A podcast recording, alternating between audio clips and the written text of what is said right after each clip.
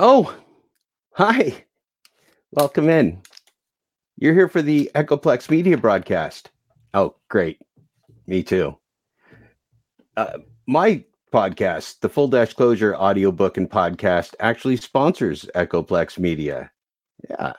We're also on on podcatchers like Apple Podcasts, Google Podcast, Amazon, uh, you name it. We're we're on there. Yeah, it's about um, not just the gig economy, but corporate AI and the future of human employment and our economy. Uh, and it's it's really applicable to everybody. I think you'll be fascinated. So check it out. We've actually got uh, 14 episodes up now. So um, yeah, yeah, check that out. Let's uh, let's let's let's watch Echoplex Media now. Uh, see what Dave's up to. The internet is a big dumpster.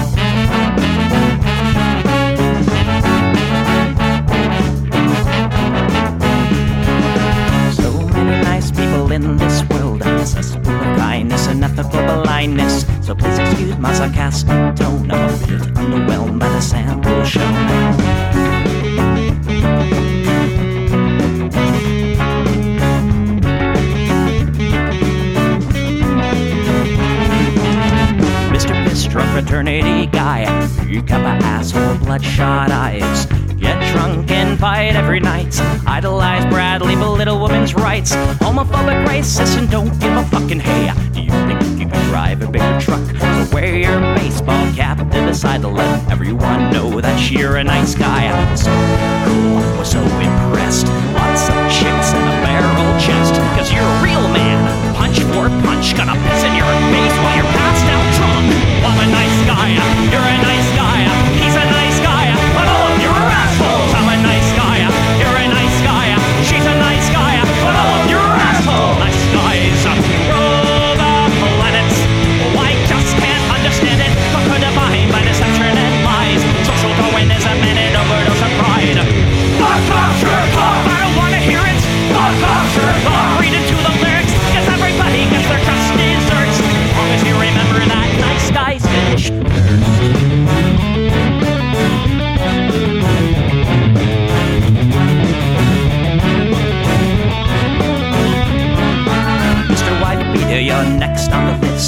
Such a nice guy who speaks through his fists. Prick with a penchant for messing with heads. A broken nose for dinner and breakfast in bed. Alcoholic, paranoid, and suicidal too. But you'll probably kill her before she gets away from you. She rolls in a pool and cry.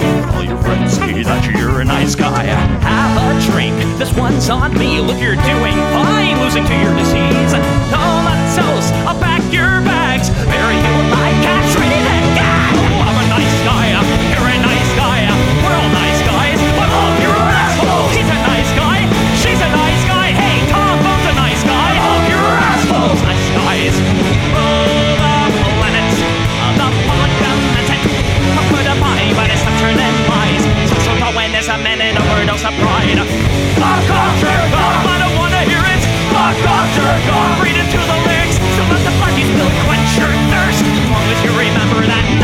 is finished.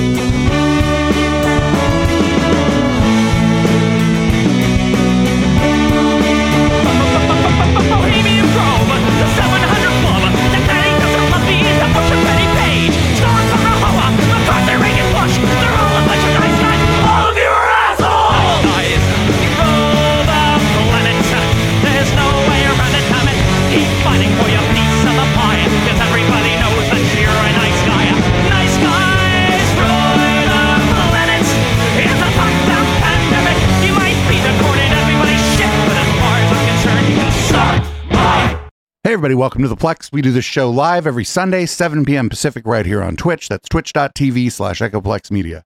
you can support this project at eplex.store. Right now, the uh, tinfoil hats, uh, what, like the one I'm wearing for those watching on video, and a couple others that we've uh, recently added, are uh, available with free shipping. So, uh, eplex.store. Also, you can subscribe there, very much like Patreon. And for those who are Patreon users and don't want to sign up for a new service, we totally understand that.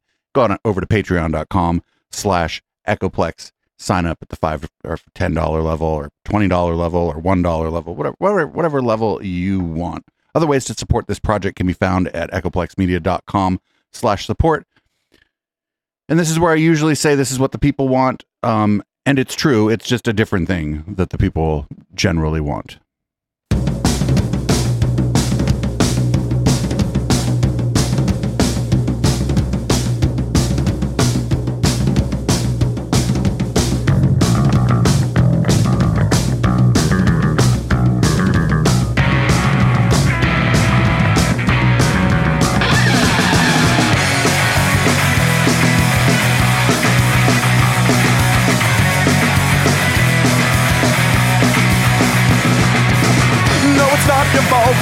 Didn't it to the vault. In a pool of blood from the police assault. No revolution instead. Your body beaten blue and red. And a bright white light on the horizon instead. Then the napalm drops and the flames won't stop. The teacher's dead, preacher's dead, soldiers dead, cops. The napalm drops and the flames won't stop. The teacher's dead, preacher's dead, soldiers dead, cops. What you gonna do when no one comes for you? You better, better make a plan for the wasteland.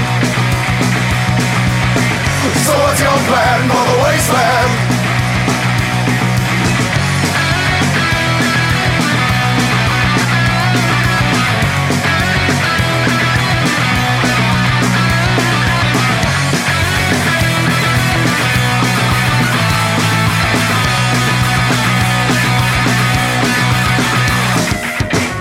Mutants or martyrs, just malnourished kids telling stories about all the fun stuff we did. No gas for the car and no shells for the guns, so sit back, relax, let the cannibals come. You wish they were zombies, but there's breath in their lungs. Breath in their lungs. What you gonna do when no one comes for you? Oh, you gonna do when the hungry humans come for you? You better, better make a plan for the wasteland. So what's your plan for the wasteland? What's your plan for the wasteland? So what's your plan for the wasteland?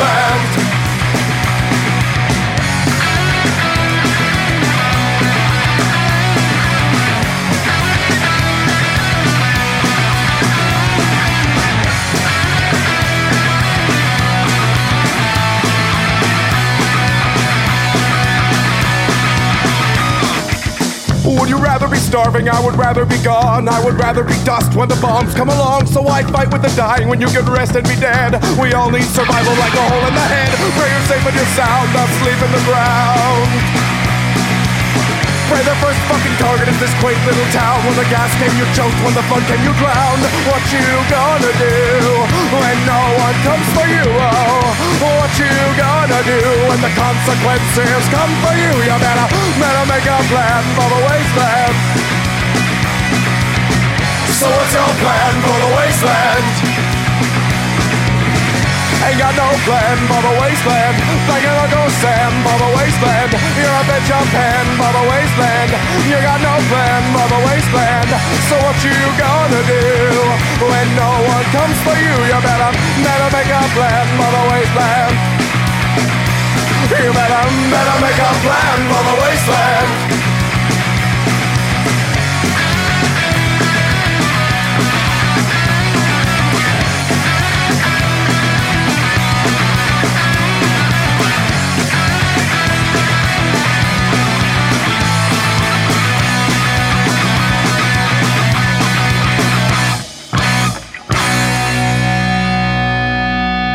All right, everybody, let's get right to it. Uh, our first story on the list is uh, this young man who I've seen a little bit of on Twitter, but I haven't seen him doing too much out in the real world. Well, he went out in the real world and interviewed a bunch of people at the Trump rally in Des Moines, Iowa. So let's give this quick look well, actually, it's 10 minutes. We're going to probably watch the whole thing, see what, what kind of questions he asks and what kind of uh, bizarre answers he receives from the people at the Trump event in Iowa.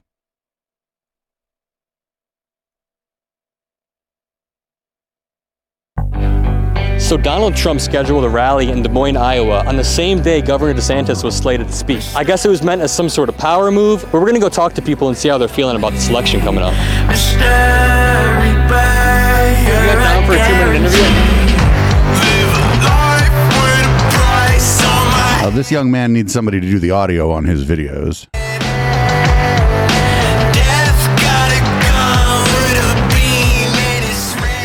Children alone. Our current and sitting president of Trump. He's our commander in chief. You think Trump is still a sitting president? Yes. Blame? Let's talk blame. Yeah, let's talk blame. What's up? There's so many people living off of the government handouts, and that is not that much farther away from slavery. It would at your age compared to mine. There's a lot of things you haven't learned yet. Or I could argue that your views are outdated. Oh, Ukrainian energy expert? Hey, and he does it all while high on crack and banging hookers, right? What percent of Americans do you think are transgender? I would say before it was cool to be transgender, or uh, before Nowadays. it was probably like uh, I would say 1.5, and now it's probably like 20 percent. 20%? Well, it's still 0.5%. Oh, okay, okay. I was pretty close on 1.5. Pretty, yeah, that's. Let me ask you this. If an adult. Ah, at least you know what? At least the guy in the purple shirt here was like, "Oh, I guess I got it wrong." That's that that's progress, big progress, actually. With gender dysphoria and they try to decide on a treatment, do you think the government should be able to step in and stop that? Oh no, no, not not if they're paying for it. As long as you know they have their own insurance that they're paying for. I don't think a state, you know, uh, health. Oh shit, comrade purple shirt. You know your gender reassignment. So you're okay with people getting gender affirming care though? Oh yeah, yeah, yeah. As long as I'm not paying for it. There's this whole new wave of eradicate transgenderism, which I think is too far in the opposite direction. Yeah. Yeah. I, I'd have nothing against you know gay people or whatever you, whatever you claim you are. It doesn't matter to me. I'm gonna live just the same every day. This country is more divided I liked him. now than it was when Martin Luther King marched when I was a kid. Blame? Let's talk blame. Yeah, let's talk blame. What's up? Have you ever heard any Democrat say that it was their responsibility or they did this Sure, or they course. did? Have you looked at the records, the actual information that we found about Biden and his crime family? They would eliminate so many of the drugs, I believe, that children are able to get a hold of nowadays. There would be far fewer mental issues. What kind of drugs? Pot, for one. the pot, and the pot. You The kids are on the pot. hippie. I grew up with kids that when it was just coming in, and I saw them make complete idiots of themselves. It's, no, thank you. You go ahead and do it. That's your choice, not mine. Never broken So- a law in my life except get a couple of. Oh, well, no, I've never actually got a speeding ticket. I've got a, some warnings. We can go smoke some pot in my car if you want to break a law. Not No. on your life. Okay. I think that transgender has just been publicized, uh, just like other issues that they try to distract us from um, when it's more of a mental issue, mental health issue. Well, if it's a mental health issue, then wouldn't it follow that treatment would improve these people's quality of life? Yeah. So you're for gender affirming care. No, There's tons of studies that people who receive gender affirming care have a way better quality of life than people who don't. Are you just seeing it from the one side, or are you seeing both sides of it? Have Well, tell me your checked- side. No, I'm just saying. Have you seen the research on just the one side, or are you seeing it from both sides? The opposite of gender affirming care, I guess, would be conversion therapy. And there's zero studies showing that conversion therapy works. Actually, that increases the suicide rate of trans people. I, I don't know the statistics statistics on that. I'm just going by, you know, my own thoughts of, you know. I've just thought makes about think it. Trump will be able to beat Biden in 2024 when he already lost to him in 2020. Well, he didn't lose to him in 2020. You don't think so? No, it was completely rigged. Biden is just a puppet anyway. It's not the real guy. Who's who's controlling him? The white hats. The white hats? The white hats. Can you define who they who those people are? That would be our military, our generals, and our current and sitting president of Trump. He's our commander in chief still. You think Trump is still a sitting president? Yes. You think Trump is currently making all the decisions in the country? Yes. So would you blame the current inflation on Trump? Yes, because this is where we would have been.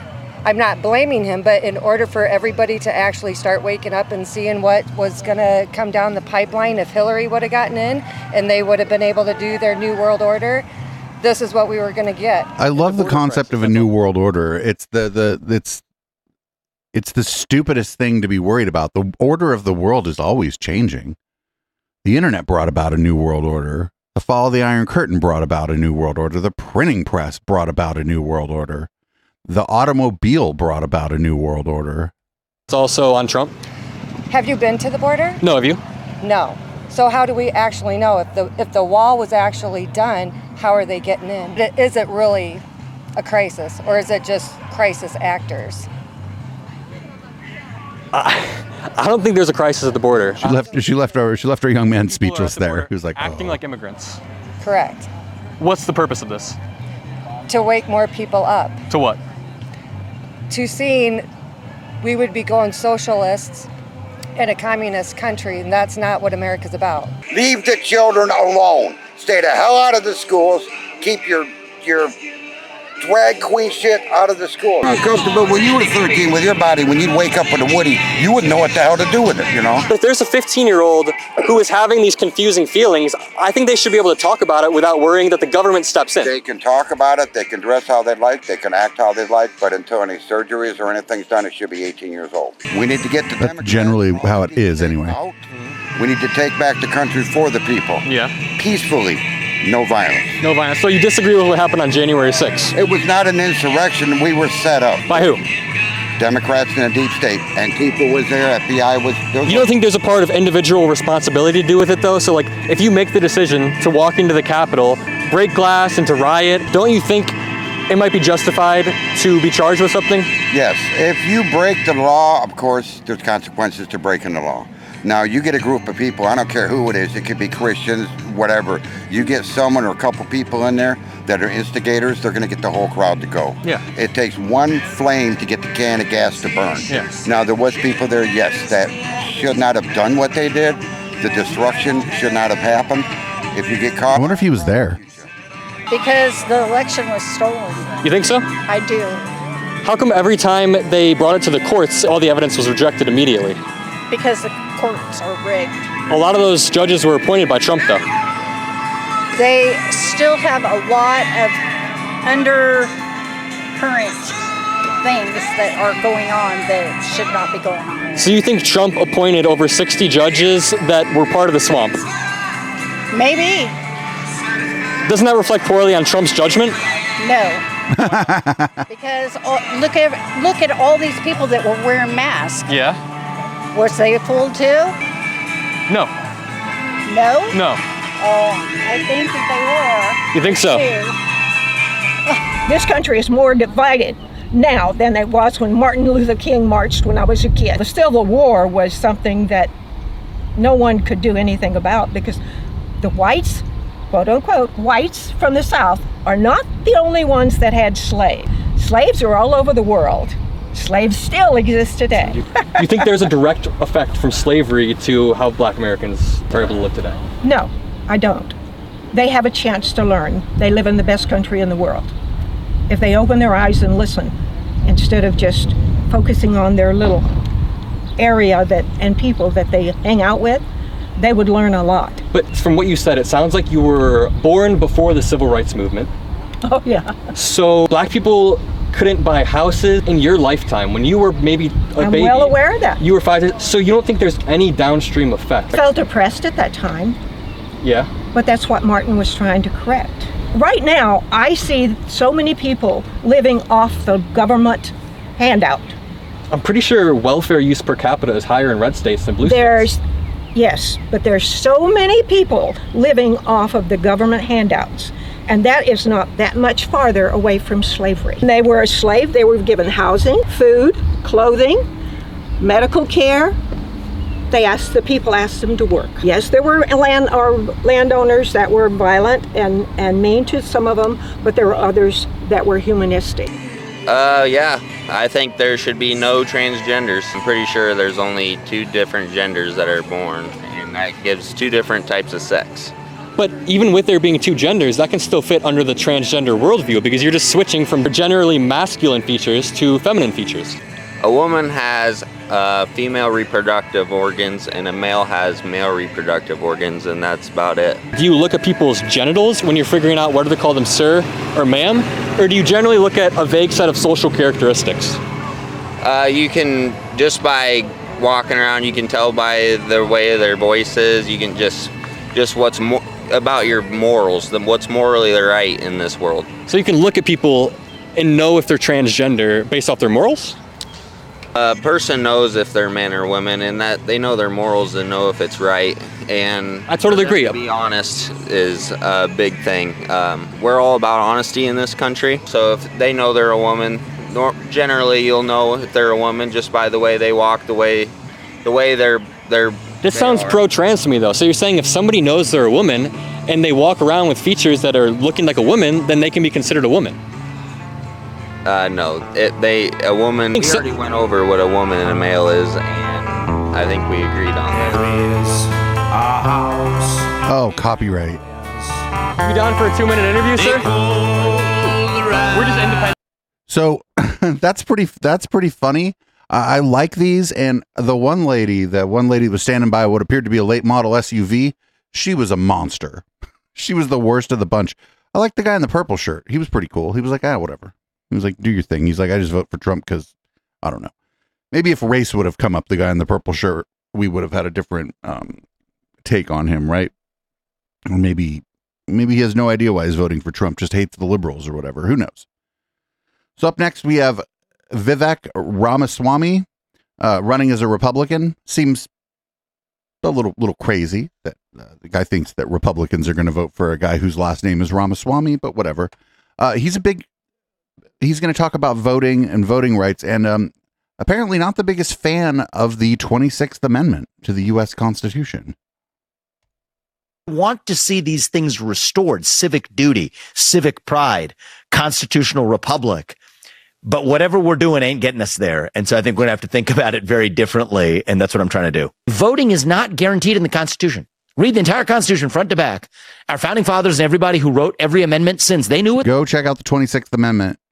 What they were doing. They said you can't restrict the vote based on certain criteria. Yes. But there's no expressly constitutionally guaranteed right to vote because we don't live in a But they that, that's the same thing. Saying that they can't restrict your right to vote is the right to vote.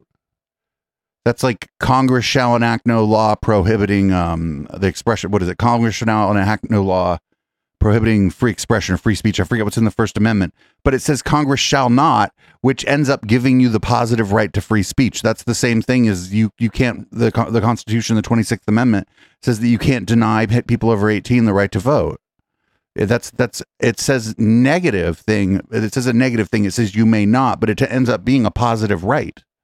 In a direct democracy, we live in a constitutional republic. And that means something. It comes with civic duties. No, So it doesn't. Against that backdrop, tying the duties of tying the privileges of citizenship to duties, I think that's closer to the flame of the American way. And that in a small, very pragmatic way, if I may say so myself, but I think that in an implementable way is what I took a first step towards last week when I said that if you want to vote in this country before the age of 25, let's start with that. Before the age of 25, then you at least have to either have served the country or at minimum serve the country by learning something about it and pass the same civics test Oh, oh, he wants to do poll. He wants to do tests at the polls now. Tests at the polls, you say? Like literacy tests. Remember when uh, there were literacy tests at the polls? that we require of naturalized citizens. So, And the truth is, Vivek, I'm not sure that's.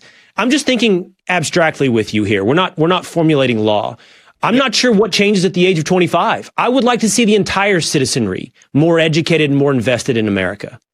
So I'm with you, Will. I really am actually. That's where I am in spirit. So now this is actually the first conversation I'm having since I've rolled this, rolled the policy idea out that gets into the depth of my journey to get there. It just turns out pragmatic. So, I, so I'm actually with you. I'll say two things in response, um, against the backdrop of agreement. One is I, I'm actually asked, giving people three paths to understand the country. One is serve the country. But you don't know. No, just because you join the military doesn't mean you understand policy or uh, civics.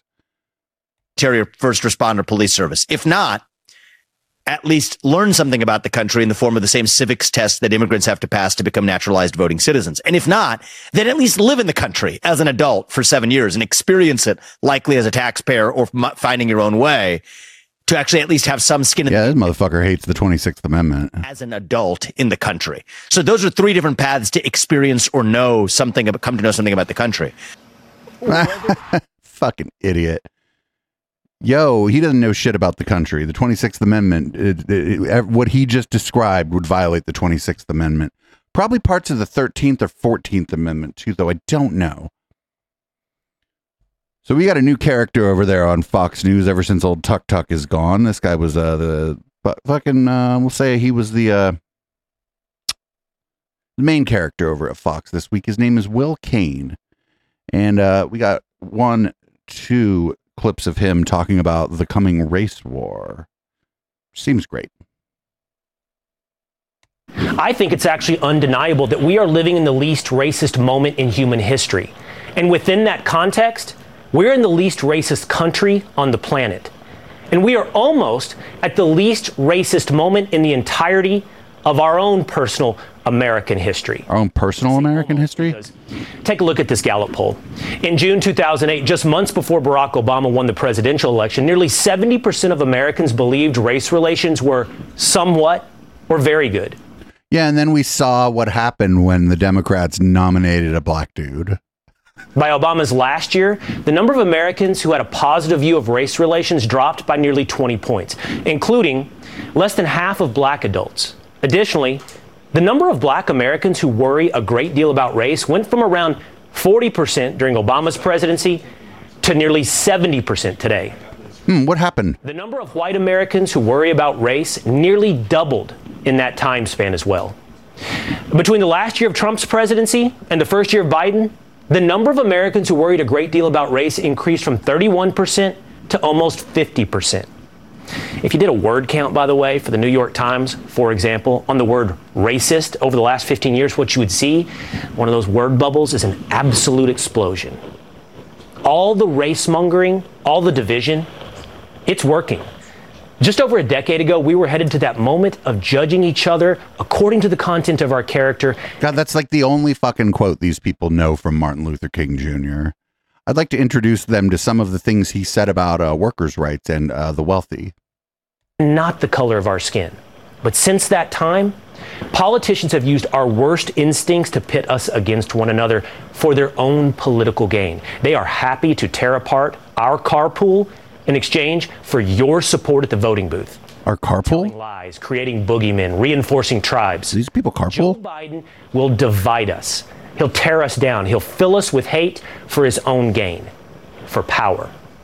One person who is running to stop that from happening is Nikki Haley. She's the former ambassador to the UN and the governor of South Carolina. Nikki, great to have you with us uh, this evening. Great to be with you. Why is this happening? Why do politicians insist on dividing us and seemingly pushing us toward a race war? You know, you look, inflation's running rampant. You've got wokeism in schools. You've got crime at all time highs. You've Crime is not at all time highs. I would like to introduce this person to, to the year 1994. got, you know, illegal immigrants, to the totally open border. You've got China on the march. And that has nothing to do with race. And the idea that he brought up white supremacy goes back to exactly what you said. It started with Obama. Now it's with Biden. The leftists inserts race into everything, into everything. And all that does Look at look at there's Joe Biden standing next to some black dudes, fucking inserting race into everything. Pit people against each other and it doesn't allow us to get to any solutions. So their answer to everything is to blame everybody else for being racist, but not them. And we see how that's played out. Wait, what? I don't know what the fuck she's talking about. So, one of the things when they talk about a race war, I feel like they think it would play out one way, right? Where it would be like, oh, I'd get together with all the white people and we'd have the white people army, and then the Latino people would have their army, the black people would have their army. They're wrong. A race war, if it were to happen, which I'm not really rooting for, this ain't the Tim Pool show. We're not like rooting for a civil war every five minutes here. It would probably play out as racists versus everyone else. And it would be short. Because most people, even though even though most of us do uh, carry racial biases that we're unaware of, that we should maybe work on and work on becoming more aware of, and work on making sure we don't act on. We're not just going to go join the we're racist side of the race war. So I feel like if the U.S. had a race war, that shit would last about a day. and then we'd come out the other side of it. Maybe not, maybe not better, but certainly not too much worse for the wear. You know, it wouldn't it wouldn't last long. So here's uh Will Cain again with one of his guests. Um, this time they're going to talk about uh, Rwanda and uh, Yugoslavia. And the, look at Mark Milley and Lloyd Austin, they got before Congress and they swore that, yes. that the chief problem in the military was white rage. And there's a reaction against it. You see that we're short 16,000 recruits in the Army. You see that reparations has a 70% negative polling. You saw this recent attempt to have the Cleopatra uh, series fabricate the idea that Cleopatra, who was a Macedonian uh, Greek in the line of Ptolemaic kings and queens, was African American, and the people just don't want. You know, you can't. Cleo, listen, it's impossible for Cleopatra to have been African American. Does, can anybody guess why it's impossible for Cleopatra to have been African American? This is why the word black just works better be indoctrinated. So there is a group of all different peoples, black, Hispanic, white, that are getting very tired of the racialization Yes. and they're pushing back. It's tragic. We're going down. We have a we have a rendezvous with Yugoslavia or Rwanda if we don't stop it. Yeah. And and that's that's I was going to say Victor we're headed into an unknown and dark age but the truth is we're returning to the story of humanity. Tribalism and racism is actually the primitive nature of man. We had arrived somewhere well beyond it at one point in America. Now sadly we're not looking at progress we're looking at regression. So this is pining away for a past that didn't exist, right? Like the chart he was showing when people weren't worried about race. Well, I think a lot of people, and maybe myself included, thought that yeah, that things were a lot better, that things were a lot better than they were before uh, Barack Obama was nominated by the Democratic Party. I remember some uh, some exit polling during the primaries, like Democrats, they were like, "Oh, who'd you vote for?" And they're like, "Oh, voted for Hillary Clinton," and they just said you know, they would ask, "Oh, uh, why didn't you vote for Barack Obama?" And they said, "Oh, I don't, just don't think we're ready for a black president." And those were Democrats. And then people saw that and they're like, "Oh shit! I guess maybe uh, race relations are worse than I thought they were."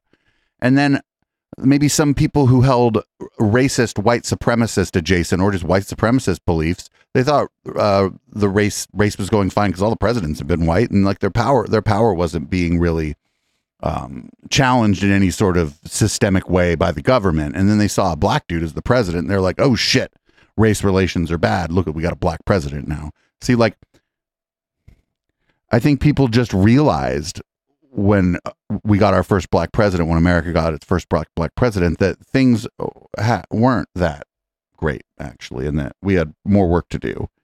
And that you know, when that chart said, we somebody in the chat asked, like, what do you mean when you say worry? When he was citing those poll numbers. Well, yeah, worry might mean something completely different to me than it means to the average uh, Sam Harris fan, for example. Sam Harris fan would probably be uh, angry that we aren't, you know, giving everybody an IQ test or measuring their fucking skull or whatever.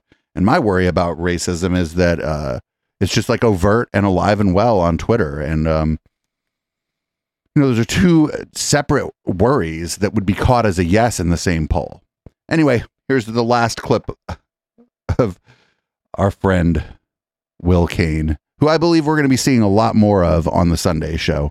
Uh, he's going to be talking about uh, Canada instituting Sharia law. He's kicking it old school. In the name of equity, systemic racism is now legal in Canada. According to a report in the Free Press, Canadian judges are considering a criminal's race when they receive their sentence. All they have to do is fill out something called an impact of race and culture assessment. Here's how it works. You say that you are the product of a racist system or that you are an immigrant and you receive a lighter sentence. Here's an example. A man named Edward Smith. He's bragging about he used the process to get out of prison early. Smith had pled guilty to theft and robbery with a firearm, but he later filled out that form and argued that he committed the crime because he felt disconnected from the culture as an immigrant.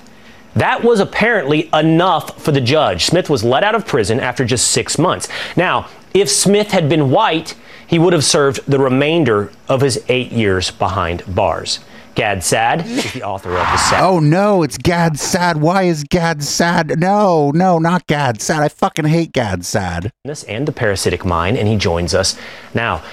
Gad, it's always good to see you. This, this, what? I, I thought that Lady Justice wore a blindfold so that she wouldn't do what now is being done in Canada.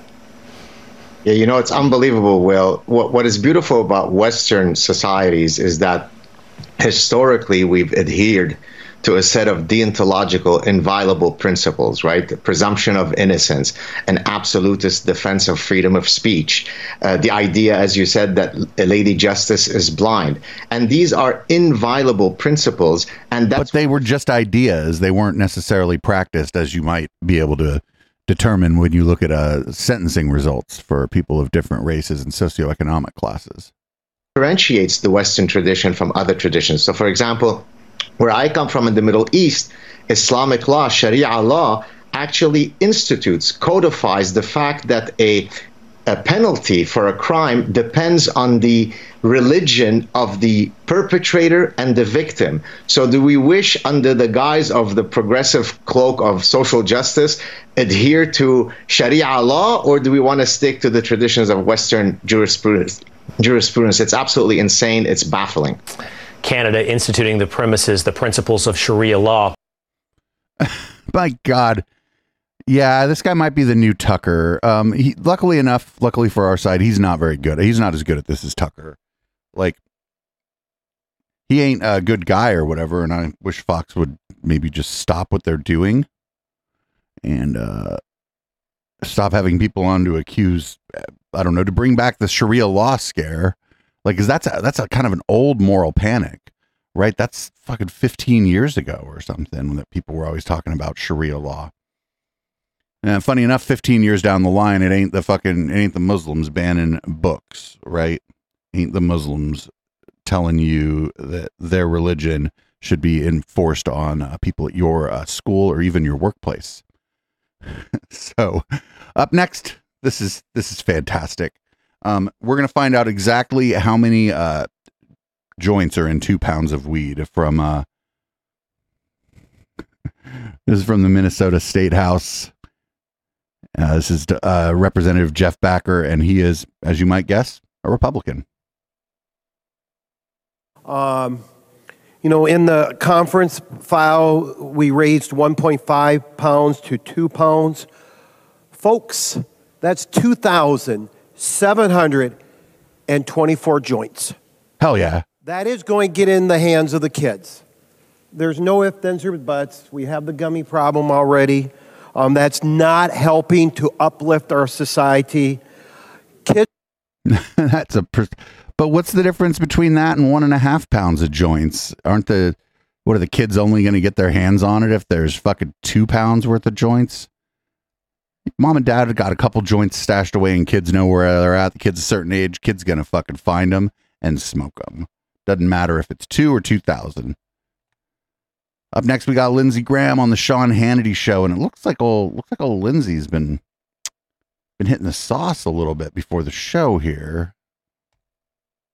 Remember when we were energy independent? So let me just say this. Remember about when the- Putin and China feared Hell us? Hell yeah. So here's what I'm saying.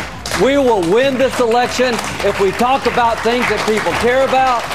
We need to prosecute the case that they don't know what they're doing. They're going to ruin your family.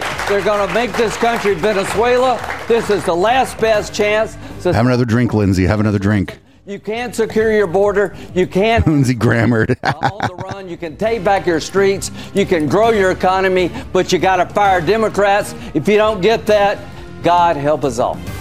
Senator Lindsey Graham. Straight ahead, LA Dodgers have backed down from plans to honor a group of drag queen nuns. A famous hot dog truck is going woke. Uh, you can't make it up. Tomi Lahren. A famous hot dog truck is going woke. You can't make it up.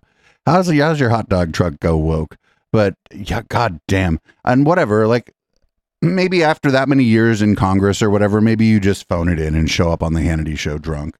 Uh, I do remember back in the day, Chris Hitchens would show up on the Hannity show drunk, but that was a different scenario entirely. uh, so up next, we got uh, Josh Hawley. He is the uh, masculinity understander, apparently. Um, he's going to talk about, uh, you know, trying to destroy traditional masculinity through, you know, I don't know, wokeness or M&Ms or I don't know what the current version of this is. Here he is from Fox News.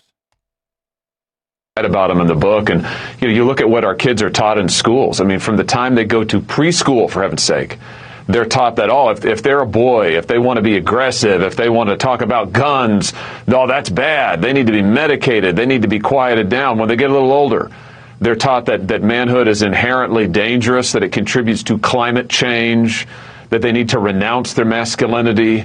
And you see this ideology. It, it suffuses Where? permeates our media our culture all driven by the left. And then we wonder No, no. So actually, aggression, like kids treating each other aggressively in school, is bad. And uh, girls do it too. They just do it in different ways. Um, but yeah, it's actually bad. You don't want all the kids being aggressive. I'm not sure that anybody's saying that masculinity causes climate change. It seems it seems a little made up to me. Just a little tiny bit made up to me.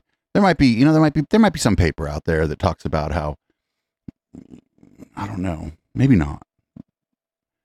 But I'm that's just that- that's almost like it's almost like a men's rights activist talking points or like a kind of incel talking points there. It's a little little bit of academic window dressing on it, but it's it's similar. It's pretty close to a lot of the stuff we hear from the manosphere.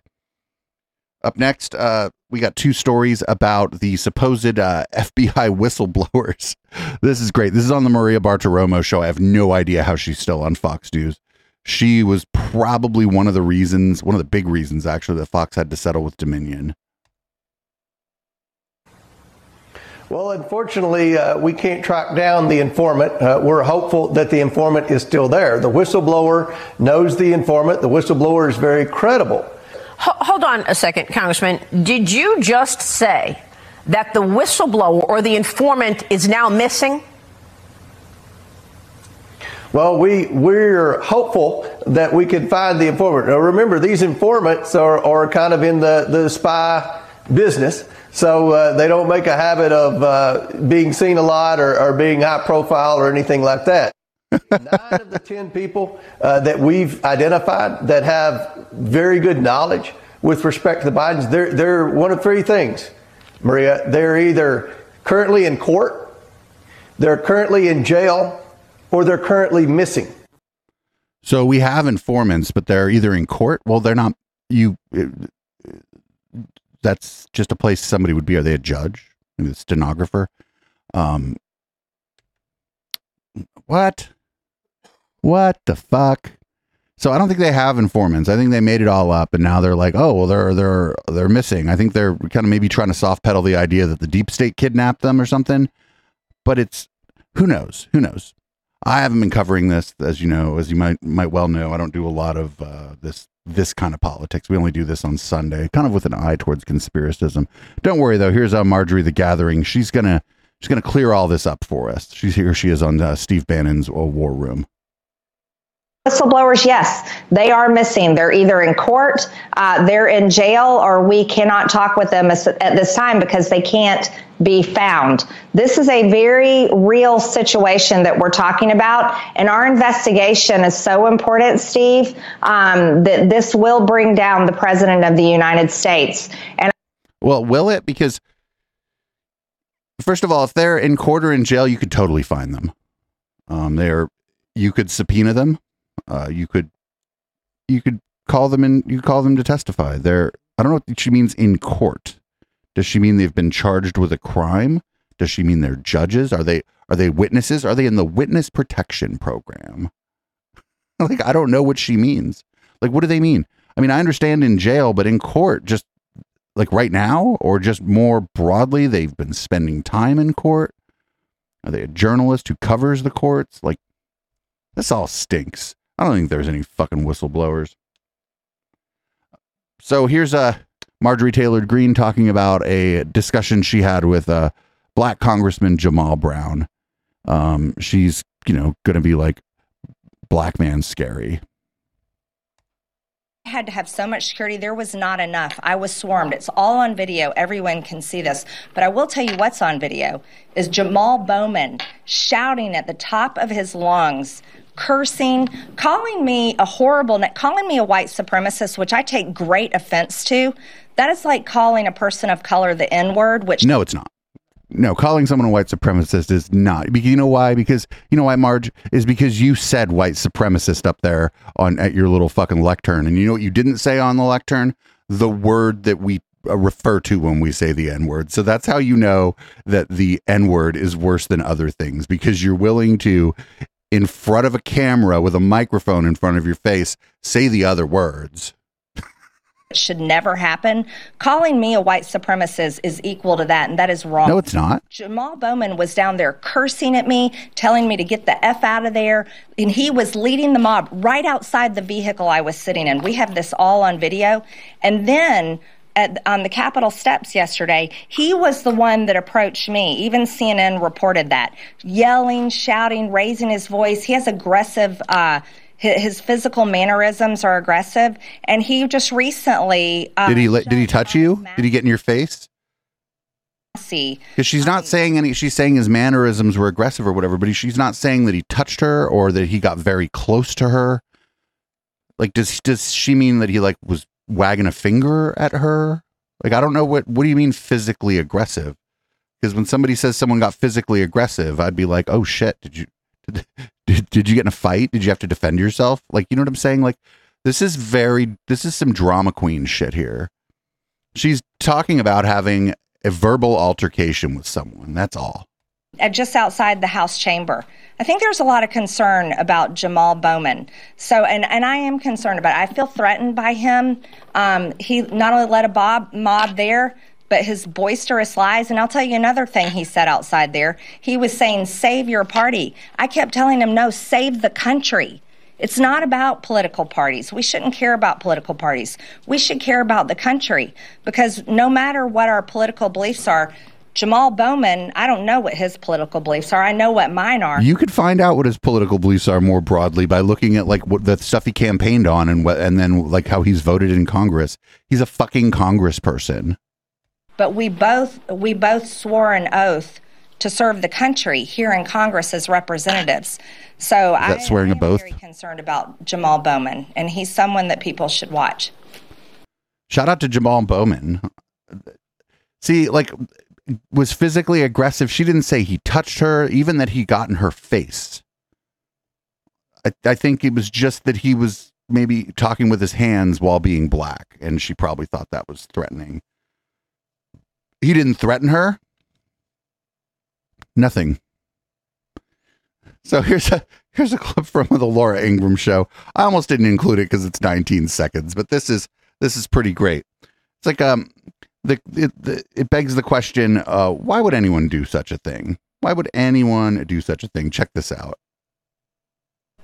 All right, before we go, a little update on a story we brought you this week about homeless vets being displaced from hotels so that illegals could move in. Turns out the group behind the claim made it up. We have no clue as to why anyone would do such a thing, but we'll bring you any updates should they come. Uh, racism, uh, xenophobia. It you you don't have to think too long about why someone would make up such a story. They don't like immigrants. I mean, what were they just having a bit of having a bit of fun at the expense of Fox? Well, no, because if they had a bit of fun at the expense of Fox, they would have gone out and bragged about it, right? They would have said Fox is so stupid they'll believe anything. They don't do any fact checking. Here's the story we made up, and they believed it. So this group, they best I could tell, they didn't do that. So uh, they made it up because they're bigots. Um, I guess people don't like the simple answer, but that's the simple answer, and it doesn't require a whole lot of assumptions.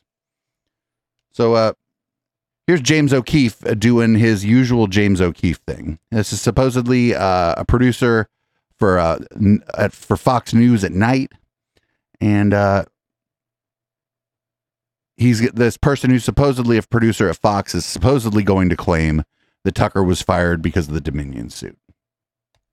$144 million to settle that Dominion lawsuit.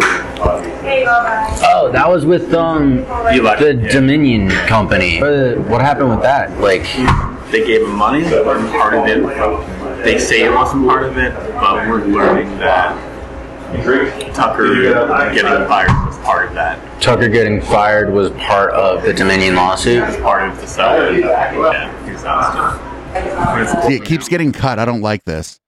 I like. Where is the video before it was cut? Advertisers, I guess. Well, it's either Pillow Guy or it's brought to you by Pfizer, right? It's like Yeah, it's yeah. big pharma. Yeah, Which is crazy because like we would do all this stuff about COVID vaccines, and we're getting money from Pfizer, We're getting what? and we're getting money from Pfizer. Yeah. Well, I mean, Big pharma, big tech. You know, you're talking about like the shady players, like your buddy Michael Rosa, like that. He's the one who's So wait a minute. This is okay. So I think what I think what's going on. Yo, I think they beautiful peopled this guy. I don't know for sure, but I think this is. Uh, I think that's like they did to that uh, uh, that uh, that other guy. I think they. I think th- I think this is a. I think these are supposed to be dates, and so they're. Um, and I don't know for sure. We could find out more if uh, Sean Lang Langill is gay. Although I don't really think we're gonna like look into this guy's personal life. Right? He just happens to work at Fox News, but they did this to another guy and the, we, we turned out the guy was gay and i think they beautiful peopled him and this is a thing that like like spies know that if you send a beautiful person to talk to somebody who might not otherwise talk to them like somebody who's like out of their league or whatever or that you might think is out of their league they're likely to tell you things the problem is they're likely to fucking tell you what you want to hear because they want as in this case he wants a second date i don't know for sure but that I, I get that vibe off of this for I get that vibe off of this big time. And I'm just going off of Gaydar here, so I could be totally wrong, but uh, that's the vibe I get. I think they've been kind of targeting uh, gay people in these organizations because all you got to do is get within a mile or two of them, uh, get a few people on Grindr who are fairly attractive, and just send them a message, be like, "Hey," and then invite them out on dates. Uh, that that's how you. That's how. Why would you? What else would you do? Like if somebody was trying to target me in that way, that that's what they would do, right? That's why I don't fucking talk at all about what I do as far as this stuff on a date at all. I'm just like, oh, I'm a content creator. And then they'll ask me and I'll be like, oh, maybe we can talk more about that later. That's a whole story in and of itself. OMG News has obtained incendiary footage of a Fox News producer talking about Tucker Carlson's departure, the Dominion settlement, and the influence that advertisers and pharmaceutical companies like Pfizer have over the embattled network. Fox News Media, America's news, and much more. $144 million to settle that Dominion lawsuit. See, they're they're cutting this up between like two encounters that they had with this guy. I think it's the same person talking to him in both encounters, but I don't know. the Dominion company. Yeah. How they already played this part too. What happened with that? Like They gave him money, but wasn't part of it, they say it wasn't part of it. They already played this part. Tucker getting fired was part of that. Tucker getting fired was part of the Dominion lawsuit. Part of the settlement. Well, so did Tucker leave, or did you guys part ways, or Tucker was ousted? Yeah, he was ousted. Well, he brought up things that cost him a lot of money. Cost the company a lot of money. Yeah, and that that was part of it. Like he was going to go after this. This whole thing about January 6th was it was an inside job. He went after this guy Ray Epps, who he said was an FBI agent on the inside. Right. Yeah, I'm getting I'm getting big I'm no, I'm getting big date vibes off of this. They he was going to go on the air? And what that guy said on 60 Minutes, and the Murdochs were like, "You know, not happen." the other thing with Tucker that is interesting is everyone's like, "Hmm, are losing so many viewers and money like last show. There are a bunch of advertisers that said we're not going to advertise that 8 o'clock hour. So now that he's gone, they're starting to come back. Sean, a Fox News insider, says that not only Tucker's reporting on January 6th cost the network a lot of money and made the Murdochs unhappy, but Sean goes on to talk about the pressures of advertising and the influence of big pharma on the embattled network. Right, but the problem is I don't know if this person who I'm gonna I'm I'm just gonna assume is someone he thinks he's on a date with is like leading him in this direction. I want to see what the guy he's uh, talking to looks like. The fifth, like eighty percent chance the guy he's talking to is just drop dead gorgeous. Yeah, it's Yeah. big pharma. Yeah. Which is well- crazy because like we would do all this stuff about COVID vaccines, like, and we're getting money from Pfizer. We're getting what? When you say that we take money from Pfizer, what did you mean by that? I never said we took money from Pfizer. I think you're putting words in my mouth. You said, quote, and we're getting money from Pfizer. Yeah. Well, I mean, big pharma, big tech. But like he could be dismissing that, right? That's this fucking. He could be dismissing that. Look at his body language. He could. He could be like, that's like the the the. pu- Like right before that, he could be like, "Oh well, the the line from the conspiracy theorist is," and then he, what he just said there. Which, by the way, I think I saw a cut between the two as well. Dude, you're describing to me like the nature of the narratives, right? Like we have BlackRock and Vanguard who own everybody, right? They own CNN, MSNBC, Fox, you name it. That's what I was talking about the self censorship narrative. Corporate media. When it's corporate You know. media and you're beholden to advertisers. BlackRock and Vanguard are in your ear. They're like, you can only. They cut it again there. They keep cutting this. Up until this point of what the truth is, and then you have to start pushing propaganda. Good Morning America is brought to you by Pfizer. Good Morning America on Fox. Across the board, kind of like that, or you don't want to piss off an advertisers. Sean also told us about his buddy Mike LaRosa, who, according to his Twitter account, was the press secretary for Jill Biden.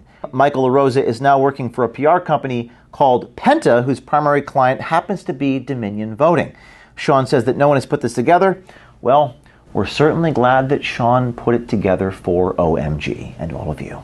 You look at those little connects and you're like, someone Yeah. who worked for the Biden White House was literally crafting the message for Dominion. So you're like, no, of course. So he left working for Joe Biden to start this PR firm or work with this firm whose sole client was Dominion. Yeah, Mike. Like what I think is happening here is he's I. This is supposed to be a date, and whoever he's with is acting all impressed that that this guy knows has some insider information, knows what's going on in the media and whatever. And this guy, because he's on a date, maybe he's been beautiful peopled. I call it being beautiful peopled. Um, he's gonna just embellish what's going on try to agree with the person that, that he's on the on the date with or whatever because he wants a second date or you know maybe he wants he thinks he's going to get laid or whatever it is i think people do this on dates to go defend Dominion. So wow. when you know those little moving parts, you're like, everyone's shitty. Well, so- left the White House to literally go take down the news outlet that was being unfavorable to his boss. Ah, no, one's talking, no one's talking about that. You know, you're talking about like the shady players, like your buddy Michael Rosa. Like, what it, what is, you know, like it's kind of public out there that he's like at this Penta group. He worked for Joe Biden. Put it together. Said he was pulling the strings. What did you exactly mean by that? You know, like with in this that he's the one who's crafting Dominion's message to the public. That he's running their to who? To, to the media. To the media. But no one's picking up on the fact that here's someone who used to work for Joe Biden. Joe or Joe or Joe. both? Worked in, the, Technically, worked, in, worked in the administration. worked in the administration. Going after a voting company, working with a voting company to take down Fox's segment. That's a whole story in and of itself. I also spoke to Sean myself on the phone while I was filmed, the undercover journalist recording in Washington, D.C., while I was recording back here at headquarters, and you can see Sean's reaction for yourself. Hey, Sean. Hey. Can you hear me? I hear you. Hey, Sean. hey, this is James O'Keefe, OMG. We'd like your comment on some of the things that you said. Yeah, I was with him the Thursday before he was fired, and we were talking about him having lunch and such with the Murdochs. He spoke to me, it was very cordial. However, the public has a right to know this information. It involves well if the public has a right to know all this why don't why don't you release maybe not to me but to like other journalists the entire the entirety of the footage advertising. It involves i guess they just have to take his word for it that's the entirety of the footage but state. and involves how we get our information in society. Well, I, I promise you that you said these words, and in terms of the context, But do I work in advertising here? No. Okay. So just talking to someone who doesn't know necessarily the full picture here, okay? so I'll so you want me to tell my audience that you don't work in advertising? Yeah, I don't. Go to our website, Fill out our form. We will ship a camera to you, and you too can sit across the table at a restaurant from a subject and record them. We need more people recording. And listen again to that voice of the undercover journalist. Yes, do you recognize that? It's the same voice of the individual who recorded Tristan Walker. Yep. Pfizer. Yep, they beautiful peopled him. Yep. He just gave away the fucking. I'm like 90% sure that he beautiful peopled that guy. If you work in the media or you do anything public facing and somebody, eh, I guess if you're gay, because the way Grindr works, right? I- I'll get into this a little bit. Grindr is the superior dating app, right? And the reason is you can just hit up somebody and be like, "Hey, what's up?" You don't have to match with them. There's no there's no friction really in the process. They can either choose to respond to you or not respond to you. So if you are going to go after, if you're going to try to uh, get footage of, either to deceptively edit or to sort of pull somebody down a specific path, a specific narrative path, and they happen to be gay, and they're just like a regular guy, like the two guys that they that they showed, you know, they're just regular guys. So what they do, what they probably did, and you're never gonna see the fucking the what the guy looks like that was talking to them. I bet that dude is just looks like a fucking Abercrombie and Fitch model. I mean, yo, and you know, it's a good strategy. It's just it's just shitty. You shouldn't you shouldn't you shouldn't do that to people. But that's what I think happened in both cases. I think they beautiful people, both of those people. And I don't know, the guy that works for Fox should maybe uh go get a job somewhere else where they're not going to do this to him. So somebody who is not a beautiful person, uh, inside or out, is uh, apartheid Clyde, Elon Musk. He uh, went on uh, with uh, CNBC. Afterward, he said he chose the specific person he would speak to on CNBC, which leads me to believe that either he thought that person wasn't very smart and wasn't going to be able to a- ask him good questions, or that he had a like a previous relationship with the with the guy and he thought the guy was uh, sympathetic to him. So here's I have two clips. One the first one's a little bit longer. Here's some of the interview that uh, Apartheid Clyde did with uh, CNBC. Elon, you, you, you tweeted this thing about George Soros. Well, I'm looking for it because I want to make sure I quote it properly. But I mean, you know what you wrote. But you basically. it reminds me of Magneto. This is like, you know, calm down, people. This is not like made a, like a federal Well, case s- out of it. You also you said he wants to erode the very fabric of civilization, and Soros hates humanity. Like when you do something like that, do you Yeah, I think that's true. That's my opinion. Okay, but why share it? Why share it? Especially, because, I mean, why share it when people who buy Teslas may not agree with you, advertisers on Twitter may not agree with you. Um, why not just say, hey, I think this? You can tell me, we can talk about it over there, you can tell your friends, but why share it widely? I mean, uh, I, this is freedom of speech. I'm allowed to say what I want. You want. absolutely are, but I'm trying to understand why you do because you have to know it's got a there. It, it puts you in a in the middle of a the partisan divide in the country. It makes you a, a lightning rod for criticism. I mean, do you like that? I, you know, people today saying he's an anti-Semite. I don't think you are. No, I'm definitely. I'm, I'm like I'm like a pro-Semite, if anything. what, what does that mean? that's wait a minute. That's that's so he's gonna he's gonna go with they're actually the model minority. But why would you even introduce the idea then that that would be the, the case? I, I mean, look, we, we don't want to make this a, a George Soros interview. No, Um, God, no. I don't. I don't want to at all. uh, But I'm. What I'm trying. Even came up though in the annual meeting. I mean, you know, do your tweets hurt the company? Are there Tesla owners who say I don't agree with his political position because, and I know it because he shares so much of it? Or are there advertisers on Twitter that Linda Yaccarino will come and say, "You got to stop, man," or you know, I can't get these ads because of some of the things you tweet.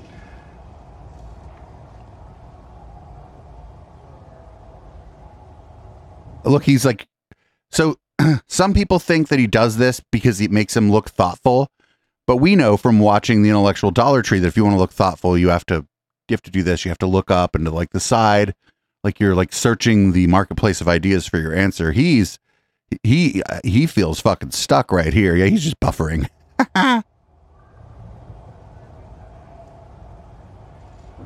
You know, I'm reminded of uh, the, the, a scene in The Princess Bride. Great movie. Great movie. Um, where he confronts the person who killed his father. And he says,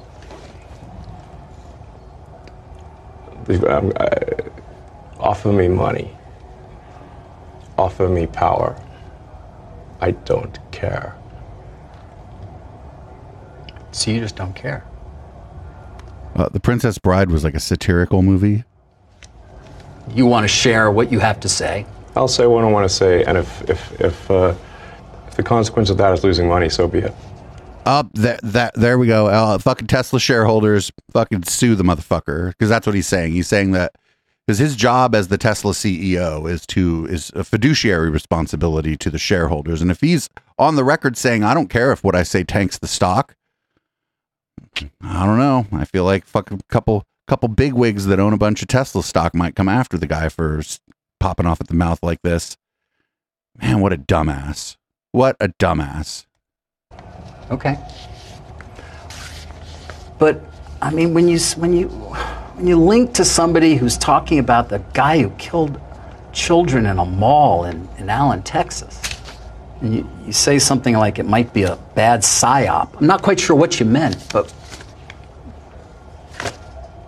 Oh, uh, in, in that particular case, uh, there was uh, a.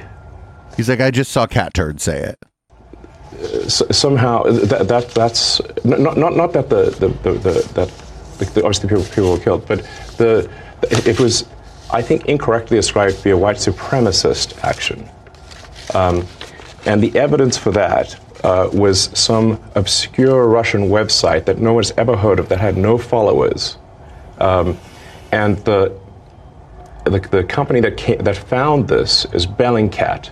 Right. And do you know what Bellingcat does? Psyops. Right. No, Bellingcat is a fucking fabulous journalistic outlet, actually. I couldn't really even follow exactly what it was you were trying to express there. So that's Wait, what the fuck? What, then why are you interviewing him? Why are you asking him these questions if you don't know anything about the subject matter? Saying that I thought this, the, the, the, the ascribing it to white supremacy was bullshit. Okay. And and, uh, and, and, and and that the information for that uh, came from an obscure Russian website and was somehow magically found by Bellingcat, which is a company that does psyops. And there's no proof, by the way, that he was not.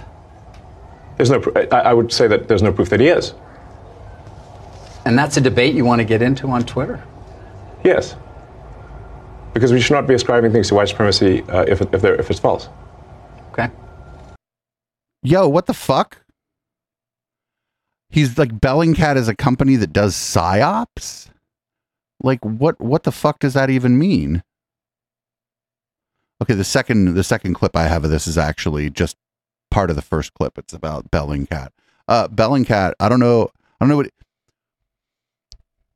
like when I would have just be like, what do you mean when you say Bellingcat does psyops? Like it's just that you don't even have to challenge the guy that that like aggressively. You just be like, I don't know what you mean. Could you please tell me what you mean when you say that Bellingcat does psyops? And I guess maybe the person conducting the interview couldn't do that. I couldn't I couldn't even begin to tell you like like why is that person even conducting the fucking interview? That's why Elon talked to the guy. Either A, the guy's sympathetic to Elon, or Elon's like, that guy's not that guy's not very smart.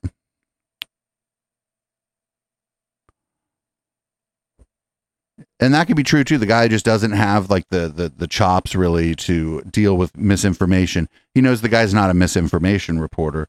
So I don't know why the guy was even asking him about misinformation. I, I it's supposed to be a business thing. He should have stuck with, you know, you're inflaming, you're fanning these fires and you're pissing people off and it's going to, you know, you need to, you know, maybe you should stop because there's people who are invested in your companies. That's what the business reporter should be doing. The guy didn't know what the fuck he was talking about. Didn't know anything about the subject matter with uh, the the Texas shooter and white supremacy. Seemed like he didn't know who the fuck Bellingcat is. Like, what a shitty interview. I'm glad we didn't watch the whole thing uh, during any of our time here on stream. Up next, we have one that's just I I said I'll, I'll say it now and I'll say it always. You should never ever ever regret heckling George Santos. So, just to, to talk about one thing that happened prior to this, I understand, which is that. That you had shouted at Congressman Santos to resign. He was talking to reporters, uh, and you said he should resign. Let me just uh, play that exchange. Uh, no, I did not. I allowed the I allowed the process to play itself out. You gotta go! Resign! What do you have to say to those Save yourself! Like I Have some said, if, if I could if I could Have understand some you over my colleagues screaming here, the reality New is, Yorkers is need better!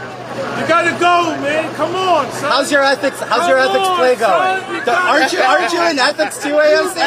Come on. Look, I can't I can't continue to address you guys because there's a deranged member here, so I'm gonna watch. So, uh, Congressman, when you look at that, do you have any regrets for doing that, for for yelling at him in that way? No, come on now. Fuck yeah. Fuck yeah. No. CNN, y'all tripping now. Listen, that was, first of all, he should resign or be expelled because of the laws that he is being accused of breaking, the violations, and lying to his constituents. That's number one. But number two, is is heckling like uh like a horrible evil thing? Is teasing someone? Is is friendly banter and a horrible evil To thing? be fair, that didn't sound Come on, friendly. y'all. Like let, let's everybody needs to lighten up and understand that one in a healthy democracy, dialogue and debate is essential. Number one. Number two. Uh, why even frame a question in that way? Because that feeds into the trope that. Well, as a no, I mean, I'm just man, wondering, not allowed to dialogue. No, voice. I actually, I, I disagree. Listen. I think it's a fair question, and here's why. Dialogue and debate, I hear you. would- Wanting him to feel- resign, why I hear I you. But yelling at him to resign when he's talking at reporters is, in terms of decorum and behavior, a different thing. Which is So the fuck what? okay, but I do think What it's a do you fair question. by uh, so? So hold on a second. So when we talk about decorum, okay, he allegedly falsified campaign finance documents and stole from people. All right, that is a despicable act. Yes. we should be outraged by that.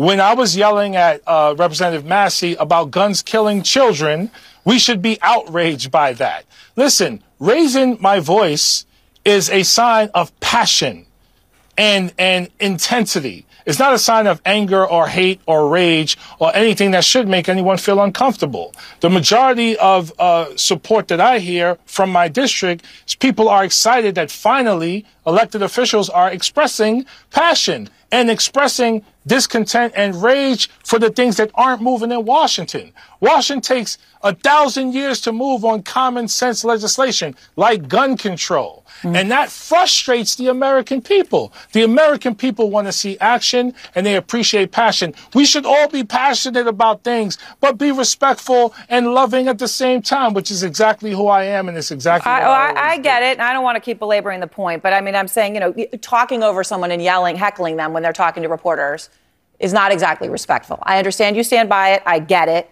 but I would take issue with, with it being All right. respectful. But I understand, I understand, you know, I respect your point of view. And I appreciate your taking the time to talk to me.